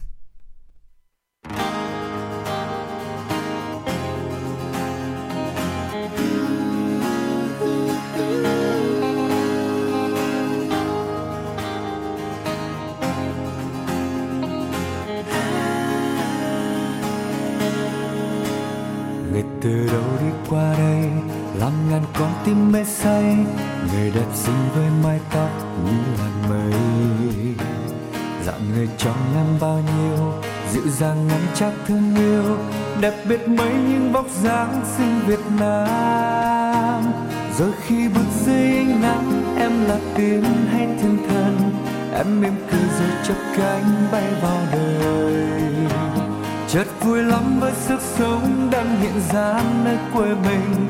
Những diệu kỳ dệt theo em ngày tương lai. Tự tin em viết những ước muốn cho ngày mới sẽ lấp lánh. Em bao đời rồi tỏa sáng với bao nhiêu ước mơ. Người Việt Nam hãy giữ tiếng nói cho dù mai đây xa xôi. Mang nụ cười về đất ấy đi nằm châu bốn phương. Thật Việt Nam.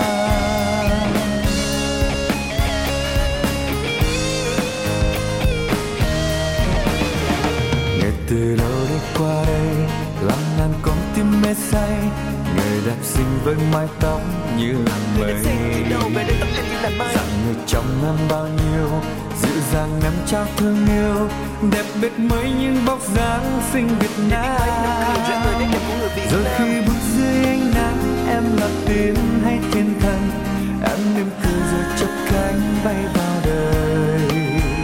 Chợt vui lắm với sức sống đang hiện ra nơi quê mình. Những diệu kỳ dệt theo em ngày tương lai. Tự tin em viết những ước muốn cho ngày mới sẽ lấp lánh. Em vào đời rồi tỏa sáng với bao nhiêu ước mơ. Người Việt Nam hãy giữ tiếng nói cho dù mãi đây xa xôi. Mang nụ cười vẻ đẹp ấy đi năm châu bốn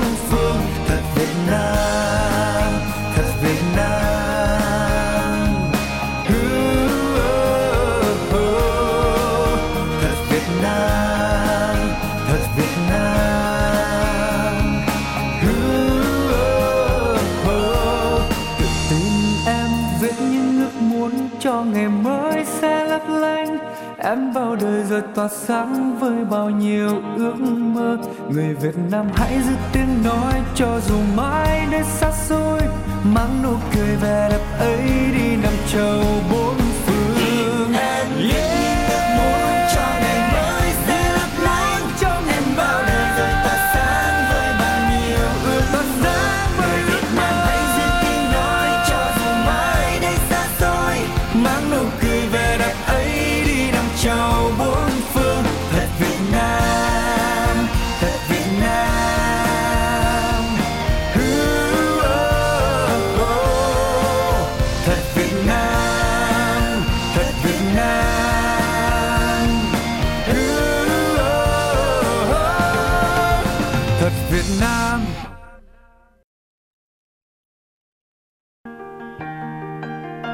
bạn đang theo dõi kênh FM 96 MHz của đài phát thanh truyền hình Hà Nội. Hãy giữ sóng và tương tác với chúng tôi theo số điện thoại 024 3773 6688. FM 96 đồng hành trên mọi nẻo đường.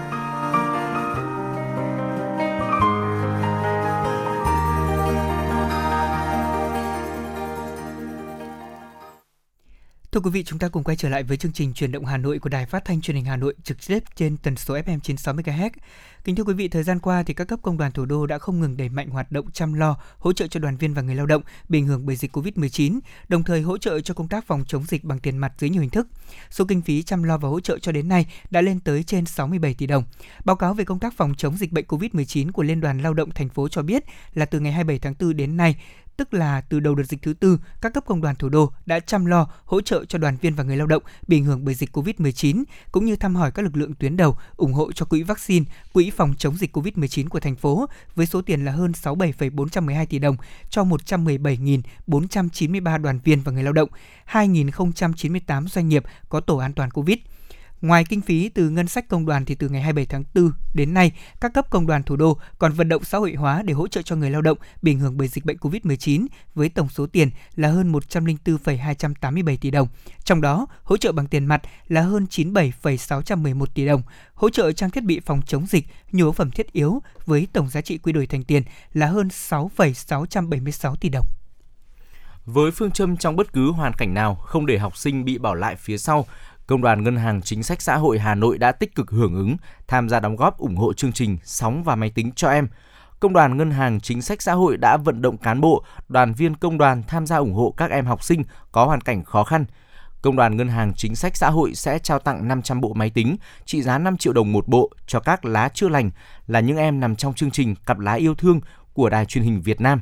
Bộ Lao động Thương binh và Xã hội và Ngân hàng Chính sách Xã hội đồng phối hợp tổ chức tại 63 tỉnh, thành phố, trong đó ưu tiên trao tặng máy tính cho các lá chưa lành, mồ côi cả cha lẫn mẹ, mồ côi cha hoặc mẹ do dịch bệnh COVID-19 có hoàn cảnh đặc biệt khó khăn. Đợt trao tặng đầu tiên của toàn hệ thống ngân hàng chính sách xã hội được thực hiện trên địa bàn thành phố Hà Nội.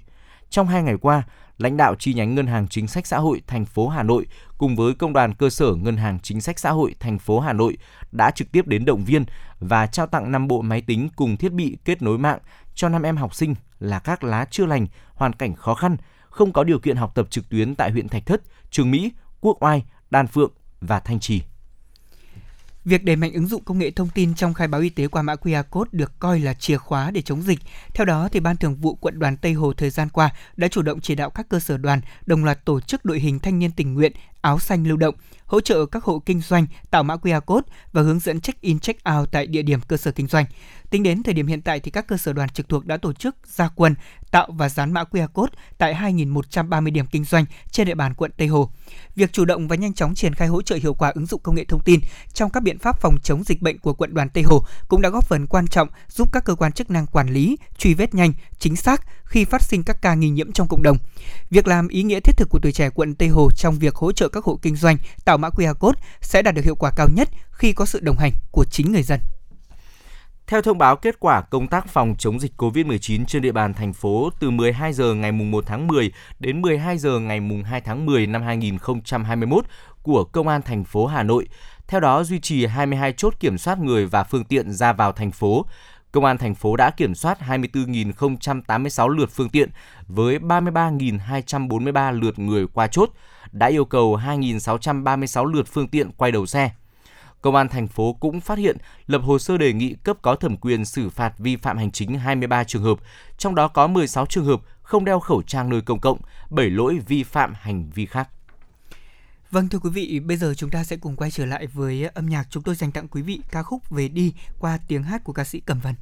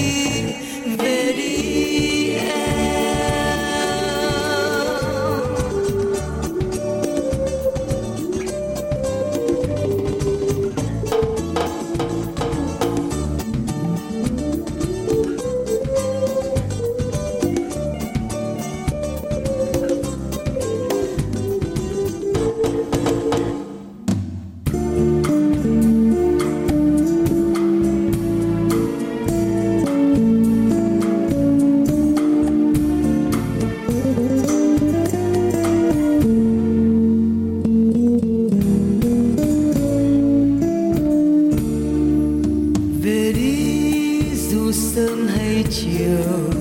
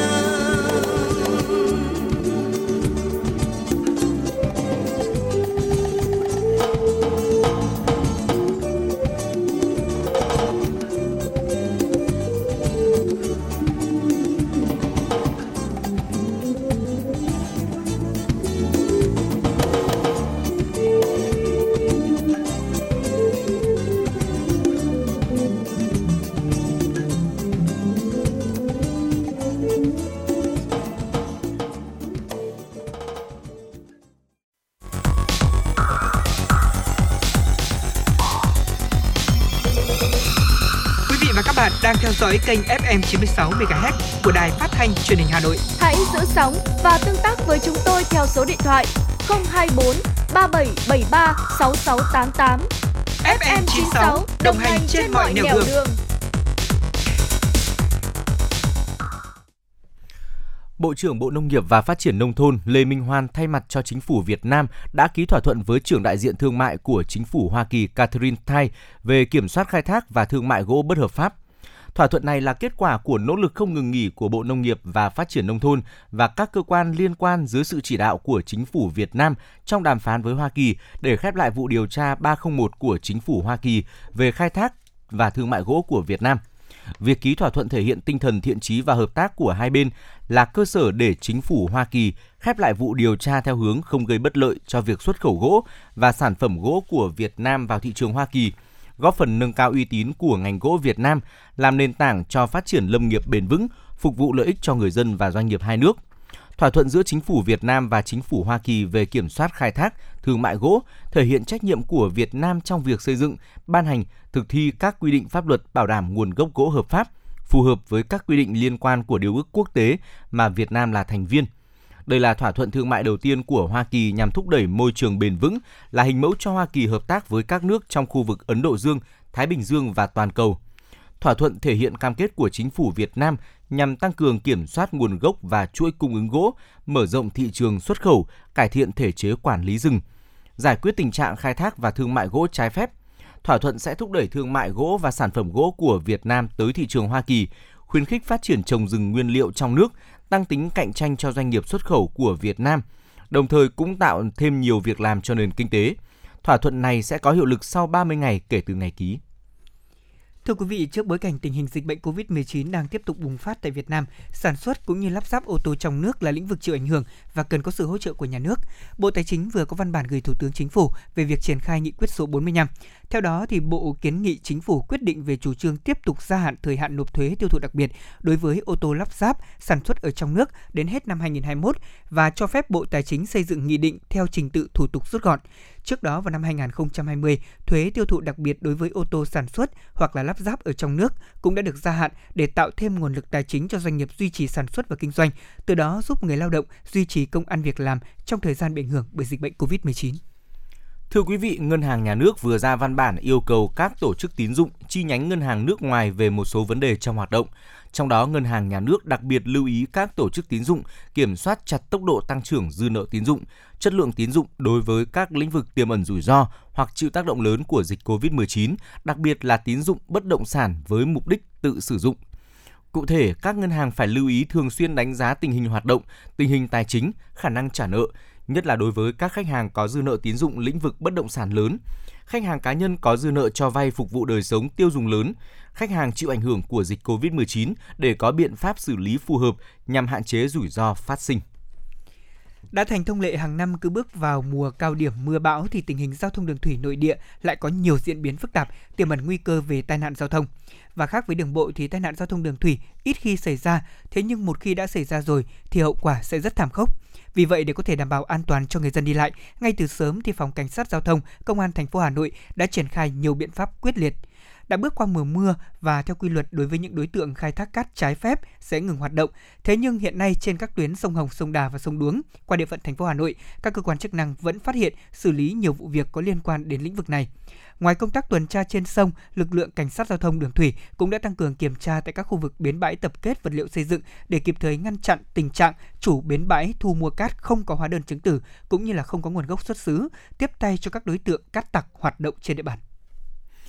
Công an quận Cầu Giấy Hà Nội cho biết, liên tiếp trong vòng 10 ngày qua đã triệt phá 4 vụ việc tàng trữ, buôn bán lẻ ma túy trên địa bàn phường Mai Dịch theo kế hoạch tăng cường phòng chống tội phạm, bảo đảm trật tự, an toàn xã hội trong và sau dịch COVID-19 trên địa bàn quận.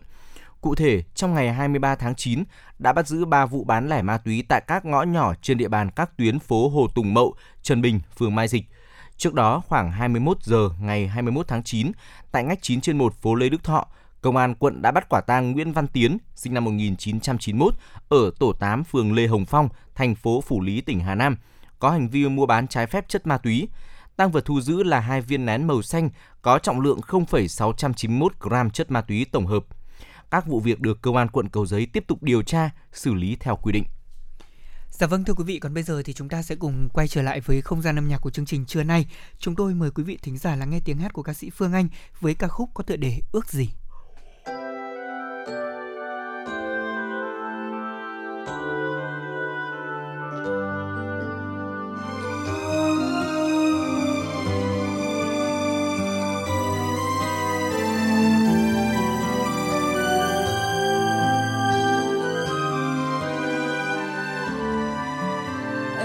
sống những đêm trời có ánh trăng chiếu vàng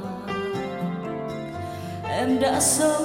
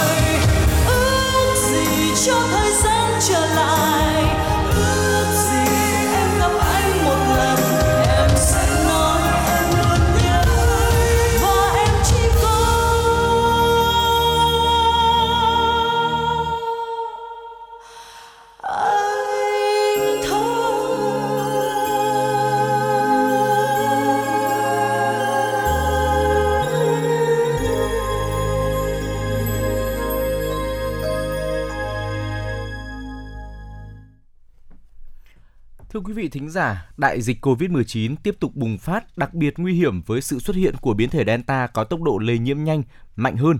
Trước bối cảnh đó, tiêm vaccine phòng COVID-19 để tạo miễn dịch cộng đồng là giải pháp chủ động, hiệu quả để phòng dịch. Thực hiện chỉ đạo của chính phủ, Hà Nội đã và đang đẩy nhanh tiến độ triển khai chiến dịch tiêm vaccine phòng COVID-19, tiến tới bao phủ miễn dịch cộng đồng nhằm ngăn chặn sự xâm nhập của COVID-19. Tuy nhiên, vẫn còn có những băn khoăn của người dân về việc tiêm kết hợp hai loại vaccine cho một mũi và cho mũi 1 và mũi 2. Để giúp quý thính giả rõ hơn nội dung này, Chuyển động Hà Nội chưa đã thực hiện cuộc tọa đàm xung quanh việc tiêm vaccine phòng COVID-19. Mời quý vị thính giả cùng lắng nghe. Kính chào quý vị và các bạn. Thưa quý vị và các bạn, cho đến thời điểm này, vaccine là liệu pháp quan trọng nhất chống dịch COVID-19 một cách hiệu quả và bền vững. Ờ, do đó, lực lượng y tế và các đơn vị chức năng trên địa bàn thành phố tiếp tục tập trung mọi nguồn lực triển khai tiêm vaccine phòng COVID-19 mũi 2, đảm bảo an toàn, hiệu quả, kịp tiến độ cho người dân. Ngay sau khi hoàn thành tiêm vaccine mũi 1 cho người dân, các quận, huyện, thị xã trên toàn thành phố đã và đang khẩn trương chuẩn bị các điều kiện về nhân lực, cơ sở vật chất, triển khai tiêm mũi 2 cho những người đủ thời gian khi số lượng vaccine mới được phân bổ về, phấn đấu toàn thành phố hoàn thành tiêm mũi 2 vaccine phòng COVID-19 trong tháng 11 này. Bao phủ tiêm chủng được xem là vũ khí hữu hiệu chống lại COVID-19, từng bước đưa cuộc sống chuyển về trạng thái bình thường mới. À, chúng tôi có cuộc tọa đàm trao đổi xung quanh nội dung này với chủ đề bao phủ vaccine miễn dịch cộng đồng. À, trước hết xin được trân trọng giới thiệu Phó giáo sư tiến sĩ Trần Đắc Phu, cố vấn cao cấp Trung tâm đáp ứng khẩn cấp sự kiện y tế cộng đồng Việt Nam. Ông Nguyễn Trường Nam, Phó Cục trưởng Cục Công nghệ Thông tin Bộ Y tế. Tiến sĩ bác sĩ Phạm Quang Thái, trưởng văn phòng tiêm chủng mở rộng khu vực miền Bắc và bác sĩ Khổng Minh Tuấn, Phó Giám đốc Trung tâm Kiểm soát Bệnh tật Hà Nội. À, vâng, xin được cảm ơn các vị khách mời đã tham gia chương trình tọa đàm ngày hôm nay. À, thưa quý thính giả cùng các vị khách mời, à, qua một thời gian dài thực hiện chỉ thị 16 về giãn cách xã hội thì tâm lý chung của người dân là được ra ngoài hoạt động sau khi thành phố nới lỏng giãn cách. Đây là nhu cầu chính đáng của mỗi người dân. À, song điều đáng nói là nhiều người khi ra đường đã không tuân thủ quy định phòng chống dịch khiến nguy cơ dịch bệnh COVID-19 quay trở lại rất khó lường. Để hiểu rõ hơn về mối nguy hiểm này thì à, chúng tôi xin được kết nối điện thoại với Phó Giáo sư Tiến sĩ Trần Đắc Phu, Cố vấn cao cấp Trung tâm Đáp ứng Khẩn cấp Sự kiện Y tế Cộng đồng Việt Nam. Vâng, xin chào Phó Giáo sư Tiến sĩ Trần Đắc Phu. À, ông đánh giá về công tác phòng chống dịch của Hà Nội như thế nào và những khuyến cáo đối với người dân cần tuân thủ hơn nữa trong phòng chống dịch COVID-19 cho bản thân, gia đình và cộng đồng? Các cái yếu tố kiểm soát cũng đã được nới lỏng thì cái yếu tố nguy cơ nó vẫn cứ là thường trực. Và người dân ấy thì không nên chủ quan. Tôi nghĩ rằng là sau một thời gian giãn cách, có thể là người dân có cái nhu cầu mong muốn ra được. Nhưng mà cái chỉ đạo của ủy ban nhân dân thành phố cũng như là các cơ quan chức năng ấy là chúng ta đưa về là 15 hoặc 15 cộng. Nghĩa là chúng ta cũng vẫn không tụ tập đám đông và người dân chỉ ra đường khi cần thiết cần thiết ở đây là thế nào là đi làm ăn đi sản xuất đi là kinh doanh. Còn những cái việc mà giải trí rồi à, tụ tập đông người thì chúng ta nên gác lại. Nếu mà tụ tập đông người đấy mà có một ca F0 ấy, trong à, cái đám đông đó thì nó sẽ lây lan người này cho người khác. Và nó cũng rất khó khăn cho các cái cơ quan chức năng khi mà truy vết khi mà phát hiện các cái ổ dịch chẳng hạn và chúng ta cũng không nên chủ quan rằng là chúng ta đã tiêm vaccine rồi hoàn toàn chúng ta không mắc. Tiêm vaccine ý, phải có một thời gian mới có một cái miễn dịch và cần phải đủ hai mũi. Nhưng cái việc tiêm vaccine ý, thì nó cũng làm giảm được cái nhiễm nhưng mà không làm giảm được cái sự uh, nhiễm hoàn toàn. Tiêm rồi vẫn có thể bị mắc chỉ mất nhẹ và không có những triệu chứng nặng.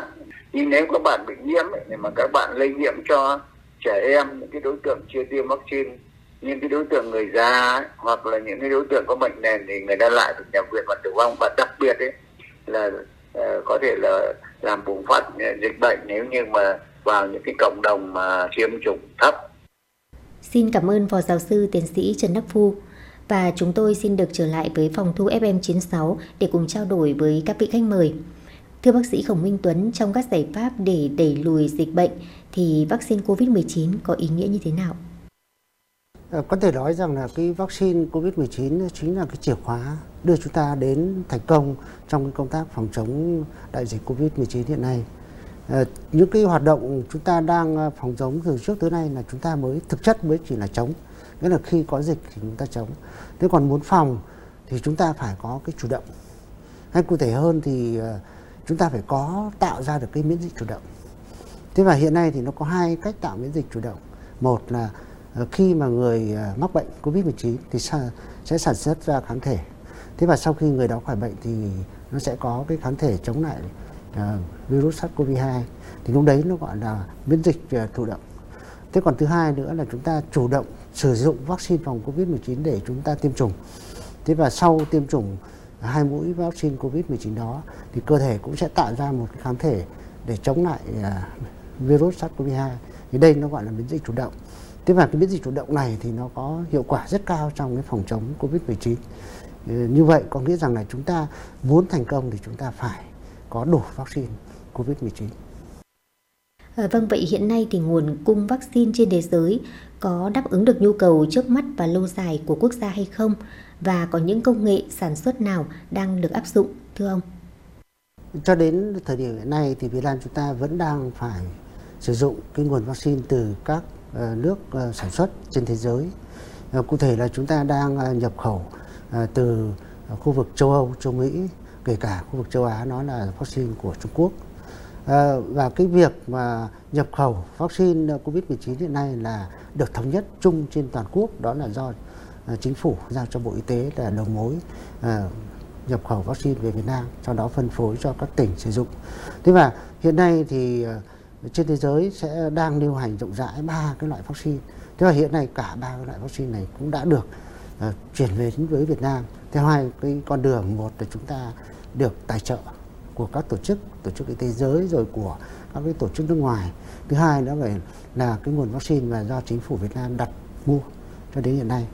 Thế và đối với vaccine ờ, ba cái loại vaccine này hiện nay thì đã được phân phối ờ, đều cho tất cả các địa phương chúng ta sử dụng để tiêm phòng à, tiêm chủng phòng vaccine Covid-19. Tuy nhiên thì để mà đảm bảo đạt được cái à, độ bao phủ đủ vaccine thì chúng ta phải có một cái chủ động. Chủ động ở đây về vaccine, về nguồn vaccine nghĩa là chúng ta phải tiến tới là phải sản xuất vaccine trong nước thì lúc đó chúng ta sẽ hoàn toàn chủ động được cái nguồn vaccine để tiêm chủng cho tất cả các đối tượng trong độ tuổi à, được tiêm chủng. Thưa quý thính giả cùng các vị khách mời, Ờ, trước bối cảnh nguồn vaccine về Việt Nam còn khan hiếm, Bộ Y tế đã có những hướng dẫn thay đổi trong việc tiêm phối hợp giữa các loại vaccine với nhau như vaccine AstraZeneca và Pfizer. Gần đây là Moderna và Pfizer. Còn tại thành phố Hồ Chí Minh thì cũng đã có đề xuất xin rút khoảng cách giữa hai mũi tiêm vaccine AstraZeneca từ 8 đến 12 tuần xuống tối thiểu 6 tuần nhằm đẩy nhanh tiến độ bao phủ mũi 2 vaccine COVID-19. Tại sao lại có những thay đổi này? Thưa tiến sĩ Phạm Quang Thái. Thực ra thì uh, tất cả các hãng sản xuất người ta không có ý định là đem cái vaccine của họ sau đó thì lại tiêm phối hợp với một cái vaccine khác. Chính bởi lý do đó cho nên nếu mà nói về mặt khoa học thì rất khó để có thể nói rằng chúng ta có bằng chứng về cái chuyện là có một nghiên cứu bài bản về cái chuyện ghép các loại vaccine với nhau. À, tuy nhiên thì cái điều mà thực tế đem lại trong cái quá trình triển khai ở tại các quốc gia như là các quốc gia châu Âu, um, rồi Canada trong những cái giai đoạn vừa rồi khi mà có cái sự thiếu hụt vaccine thì người ta vẫn phải dùng các cái phác đồ tiêm kép giữa các cái vaccine cùng loại ví dụ Pfizer với cả Moderna giữa AstraZeneca với Moderna, AstraZeneca với Pfizer. Thì người ta vẫn thấy rằng là những người khi mà sử dụng cái phác đồ tiêm ghép thì vẫn được bảo vệ tương đương và thậm chí là có một số nghiên cứu mang cái tính chất nhỏ lẻ thôi. Thì người ta thấy rằng là thậm chí khi mà ờ, tiêm ghép thì thậm chí có những cái hiệu quả bảo vệ tốt hơn. Cái việc mà đề xuất đưa ra các cái giải pháp, hoàn toàn vẫn chỉ dựa trên cái quan sát, dựa vào các cái quốc gia đã áp dụng cái điều này. Và chính bởi lý do đó cho nên Bộ Y tế Việt Nam cũng hết sức dè dặt trong cái chuyện đưa ra những cái khuyến cáo cụ thể là có thay đổi, có trộn vaccine hay không. Tuy nhiên, cũng giống như các nước, khi mà chúng ta đang hạn chế về nguồn cung, thì cái việc mà chúng ta phải điều chỉnh, phải đưa ra các chiến lược để có thể ghép được các vaccine là hoàn toàn gọi là là cái việc hoàn toàn cần thiết. Vâng thưa ông, ngay từ đầu Bộ Y tế đã có hướng dẫn mũi 1 tiêm vaccine nào thì mũi 2 tiêm vaccine đó. nhưng gần đây lại có hướng dẫn thay đổi phối hợp các loại vaccine với nhau như Moderna và Pfizer. À, thời gian gần đây thì nhiều đơn vị tiêm chủng cũng đã rút ngắn thời gian tiêm giữa hai mũi như vaccine AstraZeneca. À, tại sao lại rút ngắn khác với hướng dẫn ban đầu ạ? Chúng ta thấy rằng là bản thân hãng sản xuất uh, vaccine AstraZeneca thì người ta hướng dẫn là Ờ, người dân có thể tiêm trong cái khoảng thời gian là từ 4 cho đến 12 uh, à, tuần. Ờ, tuy nhiên thì chắc căn cứ vào những cái bằng chứng khoa học người ta thấy rằng là nếu như triển khai được ở khung là từ 8 đến 12 tuần sẽ đạt một cái hiệu quả là tối ưu. À, tuy nhiên nếu mà đánh giá trên cái cái khả năng bảo vệ để mà phòng thể nặng và nhập viện thì người ta thấy rằng là phác đồ 4 đến 12 tuần hay là phác đồ 8 đến 12 tuần nó không khác nhau về cái khả năng bảo vệ chống thể nặng và nhập viện. Chính bởi lý do đó cho nên thay vì là người ta phải chờ đợi ờ, đến 8 tuần để được bảo vệ ờ, ở với cái liều thứ hai thì người ta hoàn toàn có thể tiêm sớm lên, ví dụ thậm chí có thể tiêm được từ 4 tuần, thậm chí là tiêm đến 6 tuần, ờ, tức là tóm lại là trước 8 tuần để vẫn có được ở cái mức độ bảo vệ mặc dù thấp hơn một chút so với cả cái khung là từ 8 đến 12 tuần nhưng mà phòng thể nặng và nhập viện thì vẫn ở cái mức độ tương đương đều trên 90%. Vâng, xin cảm ơn tiến sĩ Thái về những chia sẻ vừa rồi. À, thưa các vị khách mời, bên cạnh những điều chỉnh về tiêm vaccine để chúng ta nhanh đạt được mục tiêu bao phủ phòng dịch cho toàn dân, à, thì liên quan đến vấn đề cập nhật thông tin của người dân đã được tiêm vaccine trên các ứng dụng nhằm giúp cơ quan chức năng giám sát, truy vết nhanh khi có ca dương tính COVID trong cộng đồng. À, tuy nhiên hiện nay thì có nhiều phản ánh trên cổng thông tin tiêm chủng COVID-19 là còn có những thông tin sai lệch. À, xin được trao đổi với ông Nguyễn Trường Nam, Phó Cục trưởng Cục Công nghệ Thông tin Bộ Y tế. Ông lý giải thế nào về tình trạng này? Hệ thống chúng ta cũng mới được triển khai trong thời gian 2 tháng thì có nhiều các cái bước quy trình chúng ta cũng chưa có đủ thời gian để chúng ta kiểm duyệt hết được một cách kỹ càng. Thì như Hà Nội, Hồ Chí Minh vừa rồi là vào cao điểm số lượng người dùng ồ ạt nên dẫn đến là hệ thống chưa sự chuẩn bị kịp thời hệ thống bị chập chờn bị treo chập và hai nữa trong quá trình tiêm thì nó có sự đồng bộ dữ liệu từ cái phần cái quản lý hệ thống quản lý tiêm à, với cả sổ điện tử của người tiêm Đấy, cũng như là việc là có nhiều cơ sở tiêm cập nhật hồi quy các dữ liệu tiêm trước đây vì khi chúng ta biết là trước thời điểm tháng 7 là chúng ta tổ chức tiêm rồi mà thậm chí đến thời điểm nay cũng nhiều cơ sở chưa kịp triển khai cái tiêm trên phần mềm Chúng tôi được biết là nhiều người dân đã làm theo hướng dẫn của Bộ Y tế để phản ánh thông tin tiêm chủng trên cổng.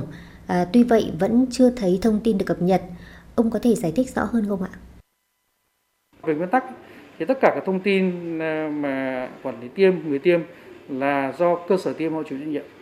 Đấy. Thì như vậy thì khi mà chúng ta cập nhật thông tin phản ánh lên cái cổng thông tin tiêm chủng thì nó sẽ uh, chuyển dữ liệu thông tin về cái cơ sở tiêm mà đã tổ chức tiêm cho người đó thì cơ sở tiêm đó mới đủ thẩm quyền để sửa thông tin nó đang thời điểm cao điểm tiêm rất nhiều cơ sở tiêm đang rất tập trung trong công tác tổ chức tiêm bận rộn tiêm nhưng có thể có nhiều cái thông tin của người dân khi sai lệch thông tin phản ánh đó thì cơ sở tiêm cũng chưa có thời gian để giả soát để để sửa khắc phục lại thế là tôi nghĩ là cái này thì mong người dân thông cảm có thể qua được các cao điểm tiêm này thì là các cơ sở tiêm nhất địa bàn Hà Nội họ sẽ giả soát lại và kiểm tra các phản ánh của người dân trên hệ thống để từ đó cập nhật sửa lại cho người dân để cho đúng thông tin.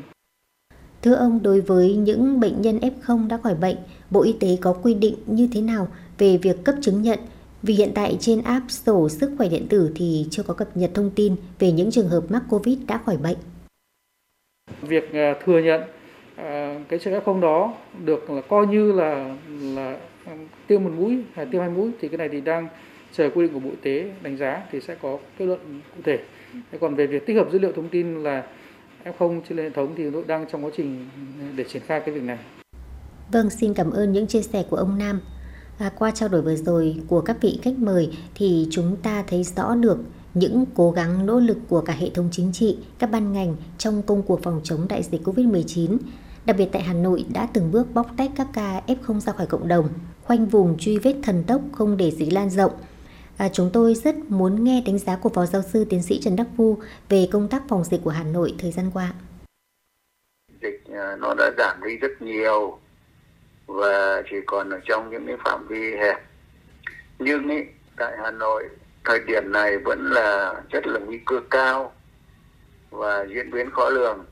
Trở về zero ờ, F0 là rất khó, zero Covid là rất khó à, tôi cho rằng vẫn còn có những cái ca mà nó lật khuất à, và cũng một cái điều mà nó cũng nguy cơ là vừa qua nó đã đi vào các cái chuỗi cung ứng như là lái xe như là bán hàng online như là vấn đề là người mua người bán ở tại các chợ và đặc biệt ấy, Hà Nội có tiến hành uh, kiểm soát kỹ cái người dân từ vùng dịch về nhưng mà vẫn không thể nào mà chúng ta lại kiểm soát được hết 100%.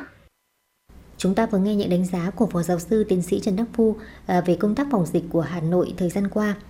Thưa bác sĩ Khổng Minh Tuấn, hiện nay quy trình nhập khẩu, phân bổ sử dụng vaccine phòng COVID-19 tại Việt Nam đã được quy định và tổ chức thực hiện ra sao? Hiện nay thì vaccine ờ, phòng chống COVID-19 cũng như là tất cả các cái loại vaccine phòng bệnh khác thì đều được sản xuất uh, theo một cái quy trình hết sức là nghiêm ngặt. Thế và cái quá trình vận chuyển bảo quản rồi là ừ, đến người được tiêm vaccine thì cũng phải tuân thủ theo một quy trình hết sức là uh, ngặt nghèo để làm sao mà khi vaccine tiêm vào cơ thể thì nó sẽ đảm bảo cái ờ, khả năng ờ, tạo ra miễn dịch ờ, tốt nhất có khả năng phòng bệnh cao nhất đối với người được tiêm chủng. Thế và hiện nay thì Bộ Y tế cũng đã có hẳn một cái nghị quyết 21 ngay từ đầu năm 2021 để làm quy định rất rõ về cái việc tiếp nhận rồi là mua vaccine về Việt Nam để sử dụng trên địa bàn toàn quốc thế và cái, các cái nguồn vaccine hiện nay thì khi mà nhập về Việt Nam thì chúng ta sẽ phân phối theo cái hệ thống là từ các cái kho của trung ương ờ, đến các kho tuyến tỉnh. Và từ kho tuyến tỉnh đến các kho ờ, vaccine của huyện. Thế và từ huyện sẽ chuyển đến các điểm tiêm trong các cái ngày tiêm chủng như vậy. Nghĩa là tất cả các cái quy trình như thế và cái ờ, con đường đi của vaccine là luôn luôn phải đảm bảo theo cái quy trình là bảo quản à, lạnh hoặc âm sâu nên là theo quy định chua của nhà sản xuất à, nghĩa rằng là nói tóm lại nghĩa rằng là cái vaccine nó sẽ phải có một cái quy trình à, nhập khẩu quy trình kiểm định quy trình cấp phát và quy trình vận chuyển sử dụng hết sức là uh, nghiêm túc thì mới có thể đảm bảo chất lượng 100% được. Nghĩa là sau khi các cái loại vaccine mà đã được Bộ Y tế cấp phép nhập khẩu và sử dụng uh, trên địa bàn Việt Nam thì cái nguồn lượng cái nguồn vaccine đó sẽ phải được kiểm định bởi Trung tâm Kiểm định Vaccine Quốc gia. Thế và mặc dù là thế giới đã công nhận rồi là cái công ty sản xuất đã công nhận rồi tổ chức y thế giới đã công nhận nhưng khi vào đến Việt Nam nghĩa là dùng cho người Việt Nam thì cái vaccine đó cũng phải được kiểm định phù hợp với uh, tiêu chuẩn cũng như là cái cái cái tính chất của con người Việt Nam chúng ta thì mới được điều hành. Thì đây là cái khâu thứ nhất. Cái khâu thứ hai là cái khâu mà vận chuyển ở trong các cái kho trung tâm à, bảo quản ở trong trong các cái kho trung tâm. Bởi vì có những loại vaccine thì chúng ta chỉ bảo quản ở cái nhiệt độ 2 đến 8 độ C. Thế còn có những loại vaccine chúng ta phải bảo quản âm sâu đến 60 70 độ C. Ví dụ như là Moderna hoặc Pfizer. Thế khi mà chúng ta bảo quản ở các cái kho trung tâm của trung ương thì ta sẽ bảo quản ở cái nhiệt độ âm sâu đó. Thế và khi chuyển về đến tỉnh thì vaccine sẽ được dạ đông nghĩa là sẽ chuyển sang cái trạng thái bảo quản ở cái nhiệt độ 2 đến 8 độ C. Thế và cái nhiệt độ 28 độ C này sẽ được duy trì trong suốt quá trình bảo quản tại tuyến tỉnh, bảo quản tuyến huyện và cho đến điểm tiêm chủng. Thế thì đây cũng là một trong những khó khăn là cái thời gian mà đã giãn đông như vậy thì vaccine nó chỉ à, phải được tiêm trong thời gian 28 ngày. Thế và như vậy nếu như mà khi cái lượng vaccine về ít thì chúng ta tiêm có thể là rất là bình tĩnh tiêm được, nhưng mà khi mà vaccine lượng vaccine về nhiều, thì lúc đó chúng ta sẽ phải tổ chức các chiến dịch để làm sao mà tiêm. Trong vòng 28 ngày đã ra đông như vậy là phải tiêm hết cái lượng vaccine, ví dụ như của Pfizer, ví dụ như của Moderna. Thế còn đối với vaccine à, AstraZeneca thì chỉ ở cái nhiệt độ 28 độ C thì có thể chúng ta tiêm trong cái thời gian 2 tháng 3 tháng theo cái quãng thời gian còn hạn của nhà sản xuất thì đây là một trong những cái khó khăn nhất mà chúng ta sẽ phải khắc phục trong quá trình vận chuyển bảo quản bởi vì nó liên quan đến cái chế độ uh, nhiệt độ của vaccine. Vậy đối với ngành y tế Hà Nội thì việc tổ chức phân bổ sử dụng nguồn vaccine thời gian qua như thế nào và tiêu chí đảm bảo an toàn khi tiêm vaccine nhằm mang lại hiệu quả miễn dịch tốt cho cộng đồng được thực hiện ra sao? Hiện nay thì à, cái việc mà sử dụng vaccine cũng như là đối tượng được tiêm vaccine à, trước hay đối tượng nào được tiêm sau thì đã được quy định rất rõ trong nghị quyết 21 của chính phủ. thế và chúng ta luôn luôn phải tuân thủ hai nguyên tắc à, trong cái việc sử dụng vaccine đó là minh bạch và công bằng trong việc tiếp cận vaccine thế thì à, trong cái điều kiện hiện nay, cái nguồn vaccine về Việt Nam nó cũng đang còn là khan hiếm, nó chưa đủ nhu cầu để tiêm cho 100% những đối tượng của người dân Việt Nam thì có thể ừ, ở nơi nào đó cũng sẽ xảy ra những cái tình trạng có thể là trục lợi hoặc là à, về cái mối quan hệ cá nhân để chúng ta có thể à, ưu tiên ái cho người này, ưu ái cho người khác để được tiêm trước. Thế tuy nhiên thì hiện nay đối với thành phố Hà Nội cũng như là sở y tế thành phố Hà Nội thì chúng tôi cũng đã thực hiện một cái à, nguyên tắc rất là rõ ràng. Khi vaccine được phân bổ về thành phố từ bộ y tế thì đều báo cáo ban chỉ đạo thành phố, sau đó xin phép và lên kế hoạch là phân phối cho các quận huyện. Thành phố phê duyệt xong thì cái vaccine đó mới được chuyển về quận huyện. Và khi vaccine chuyển về đến quận huyện thì cái nguồn vaccine này sẽ được ban chỉ đạo quận huyện quyết định là sẽ tiêm cho đối tượng là trước, tiêm cho đối tượng nào sau. Tất nhiên các đối tượng này sẽ phải sắp xếp theo thứ tự ưu tiên. Cái việc tiêm này là phải đạt một cái tốc độ nhanh nhất, hiệu quả nhất, nhưng phải an toàn nhất. Thì cái vấn đề an toàn trong tiêm vaccine hiện nay phải được đặt lên hàng đầu. Là chúng ta tiêm đến đâu là phải an toàn đến đó. An toàn ở đây nó có hai vấn đề. Một là cái mũi vaccine đó tiêm vào phải đảm bảo chất lượng để tạo ra miễn dịch phòng chống bệnh covid 19 và an toàn thứ hai là quá trình tổ chức tổ chức tiêm vaccine là chúng ta cũng phải an toàn về phòng chống dịch. Nghĩa là chúng ta phải tổ chức tiêm cách hết sức khoa học để tổ, cái ờ, người đến tiêm phải thực hiện giãn cách, người đến tiêm phải thực hiện phòng chống dịch để cái việc mà chúng ta tiêm nó không trở thành một cái sự kiện tập trung đông người thì đây là một cái tiêu chí ừ, phải đặt lên hàng đầu trong quá trình triển khai thực hiện trong cái đối tượng chỉ định được tiêm và có như vậy thì chúng ta sẽ đạt được cái miễn dịch cộng đồng để có được cái miễn dịch chủ động trong công tác chống dịch. Vâng, xin được cảm ơn những chia sẻ của các vị khách mời. Thưa quý vị và các bạn, trong thời gian này, Trung tâm Y tế các quận, huyện, thị xã căn cứ theo hướng dẫn của Bộ Y tế và nhà sản xuất để lựa chọn đối tượng tiêm chủng phù hợp, triển khai tiêm mũi 2 cho người dân theo đúng tiến độ. Tại mỗi điểm tiêm đều đảm bảo các quy định phòng chống dịch và điều kiện y tế, chấp hành nghiêm quy tắc 5K, phân chia các khu vực theo đúng quy trình, bố trí cho người dân đến tiêm theo khung giờ để đảm bảo giãn cách. Sau tiêm, các đối tượng được theo dõi 30 phút và được cán bộ y tế tư vấn, hướng dẫn tự theo dõi sức khỏe tại nhà. Nếu có biểu hiện bất thường thì cần báo ngay cho cơ sở y tế để được tư vấn và hỗ trợ kịp thời. Vâng, khi cộng đồng được miễn dịch, dịch bệnh không thể dễ dàng lây lan từ người này sang người khác. Miễn dịch cộng đồng tạo ra một tầng bảo vệ chống lại bệnh cho cả những người chưa được tiêm chủng như trẻ sơ sinh, người dưới 18 tuổi. Miễn dịch cộng đồng có thể phòng ngừa, ngăn chặn bùng phát và lây lan dịch bệnh. Và chúng ta cùng hy vọng rằng dịch COVID-19 có thể hoàn toàn biến mất, không còn tồn tại trong cộng đồng. Một lần nữa, xin trân trọng cảm ơn các vị khách mời, cảm ơn quý vị và các bạn đã đồng hành cùng chương trình. Dạ vâng thưa quý vị và các bạn thân mến, đến đây thời lượng của chương trình truyền động Hà Nội trưa của chúng tôi cũng đã hết. Quý vị và các bạn hãy ghi nhớ số điện thoại của chương trình đó là 024 3773 6688. Chúng tôi xin nhắc lại số điện thoại của chương trình là 024 3773 6688. Hãy tương tác với chúng tôi để chia sẻ những vấn đề quý vị và các bạn đang quan tâm, những điều cần chia sẻ và cả những mong muốn được tặng một món quà âm nhạc cho bạn bè và người thân.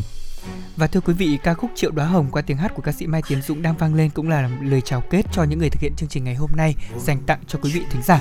Và chương trình xin được kết thúc tại đây. Chịu trách nhiệm nội dung Phó Tổng biên tập Nguyễn Tiến Dũng, tổ chức sản xuất Lê Xuân Luyến, biên tập Kiều Oanh, MC Lê Thông Trọng Khương, thư ký Thu Vân cùng kỹ thuật viên Kim Thoa thực hiện. Kính chào tạm biệt và hẹn quý vị ở những chương trình sau. Cô gái rất yêu bông hoa hồng tặng một đại dương hoa hồng thắm. Cho nàng ca sĩ anh yêu thầm và ngôi nhà xinh anh đã bán. Bằng dòng màu nóng trái tim mình, dưới ánh nắng sương long lanh chiều cành hồng khoe sắc thắm mỗi sáng sớm bên sông thưa, em bên hoa cười chung nắng. Phúc cho ai kia được yêu thương nàng say đắm. Sẽ mãi mãi như hoa kia cho cho em suốt cuộc đời. À khi bình minh em tỉnh giấc tưởng còn say đắm giấc mơ vàng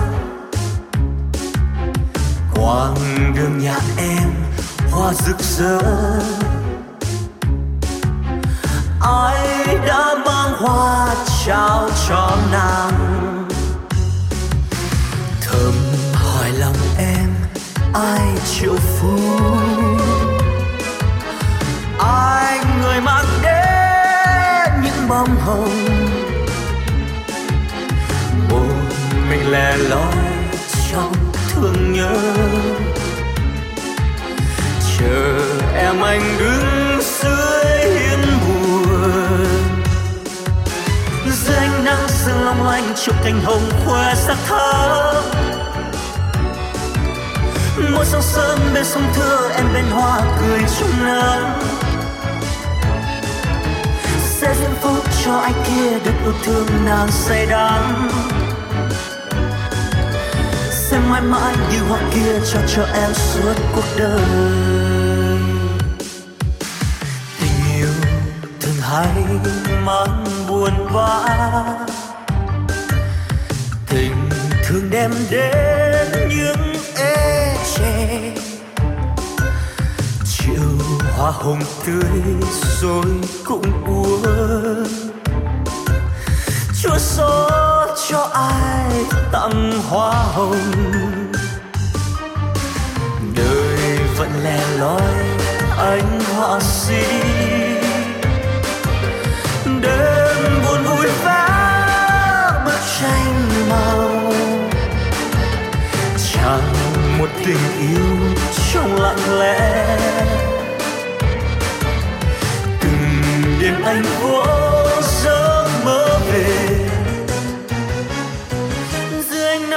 long lanh chiều cành hồng khoe sắc thắm mỗi sáng sớm bên sông thưa em bên hoa cười trong nắng. Sẽ diễm phúc cho ai kia được yêu thương nàng say đắm. Sẽ mãi mãi như hoa kia trao cho em suốt cuộc đời. Oh, oh, oh. dưới ánh nắng sương long lanh chiều cành hồng khoe sắc thắm xuân sông thưa em bên hoa cười trong nắng. Sẽ diễm phúc cho ai kia được yêu thương nàng say đắm sẽ mãi mãi như hoa kia trao cho em suốt cuộc đời. Sẽ mãi mãi như hoa kia trao cho em suốt cuộc đời.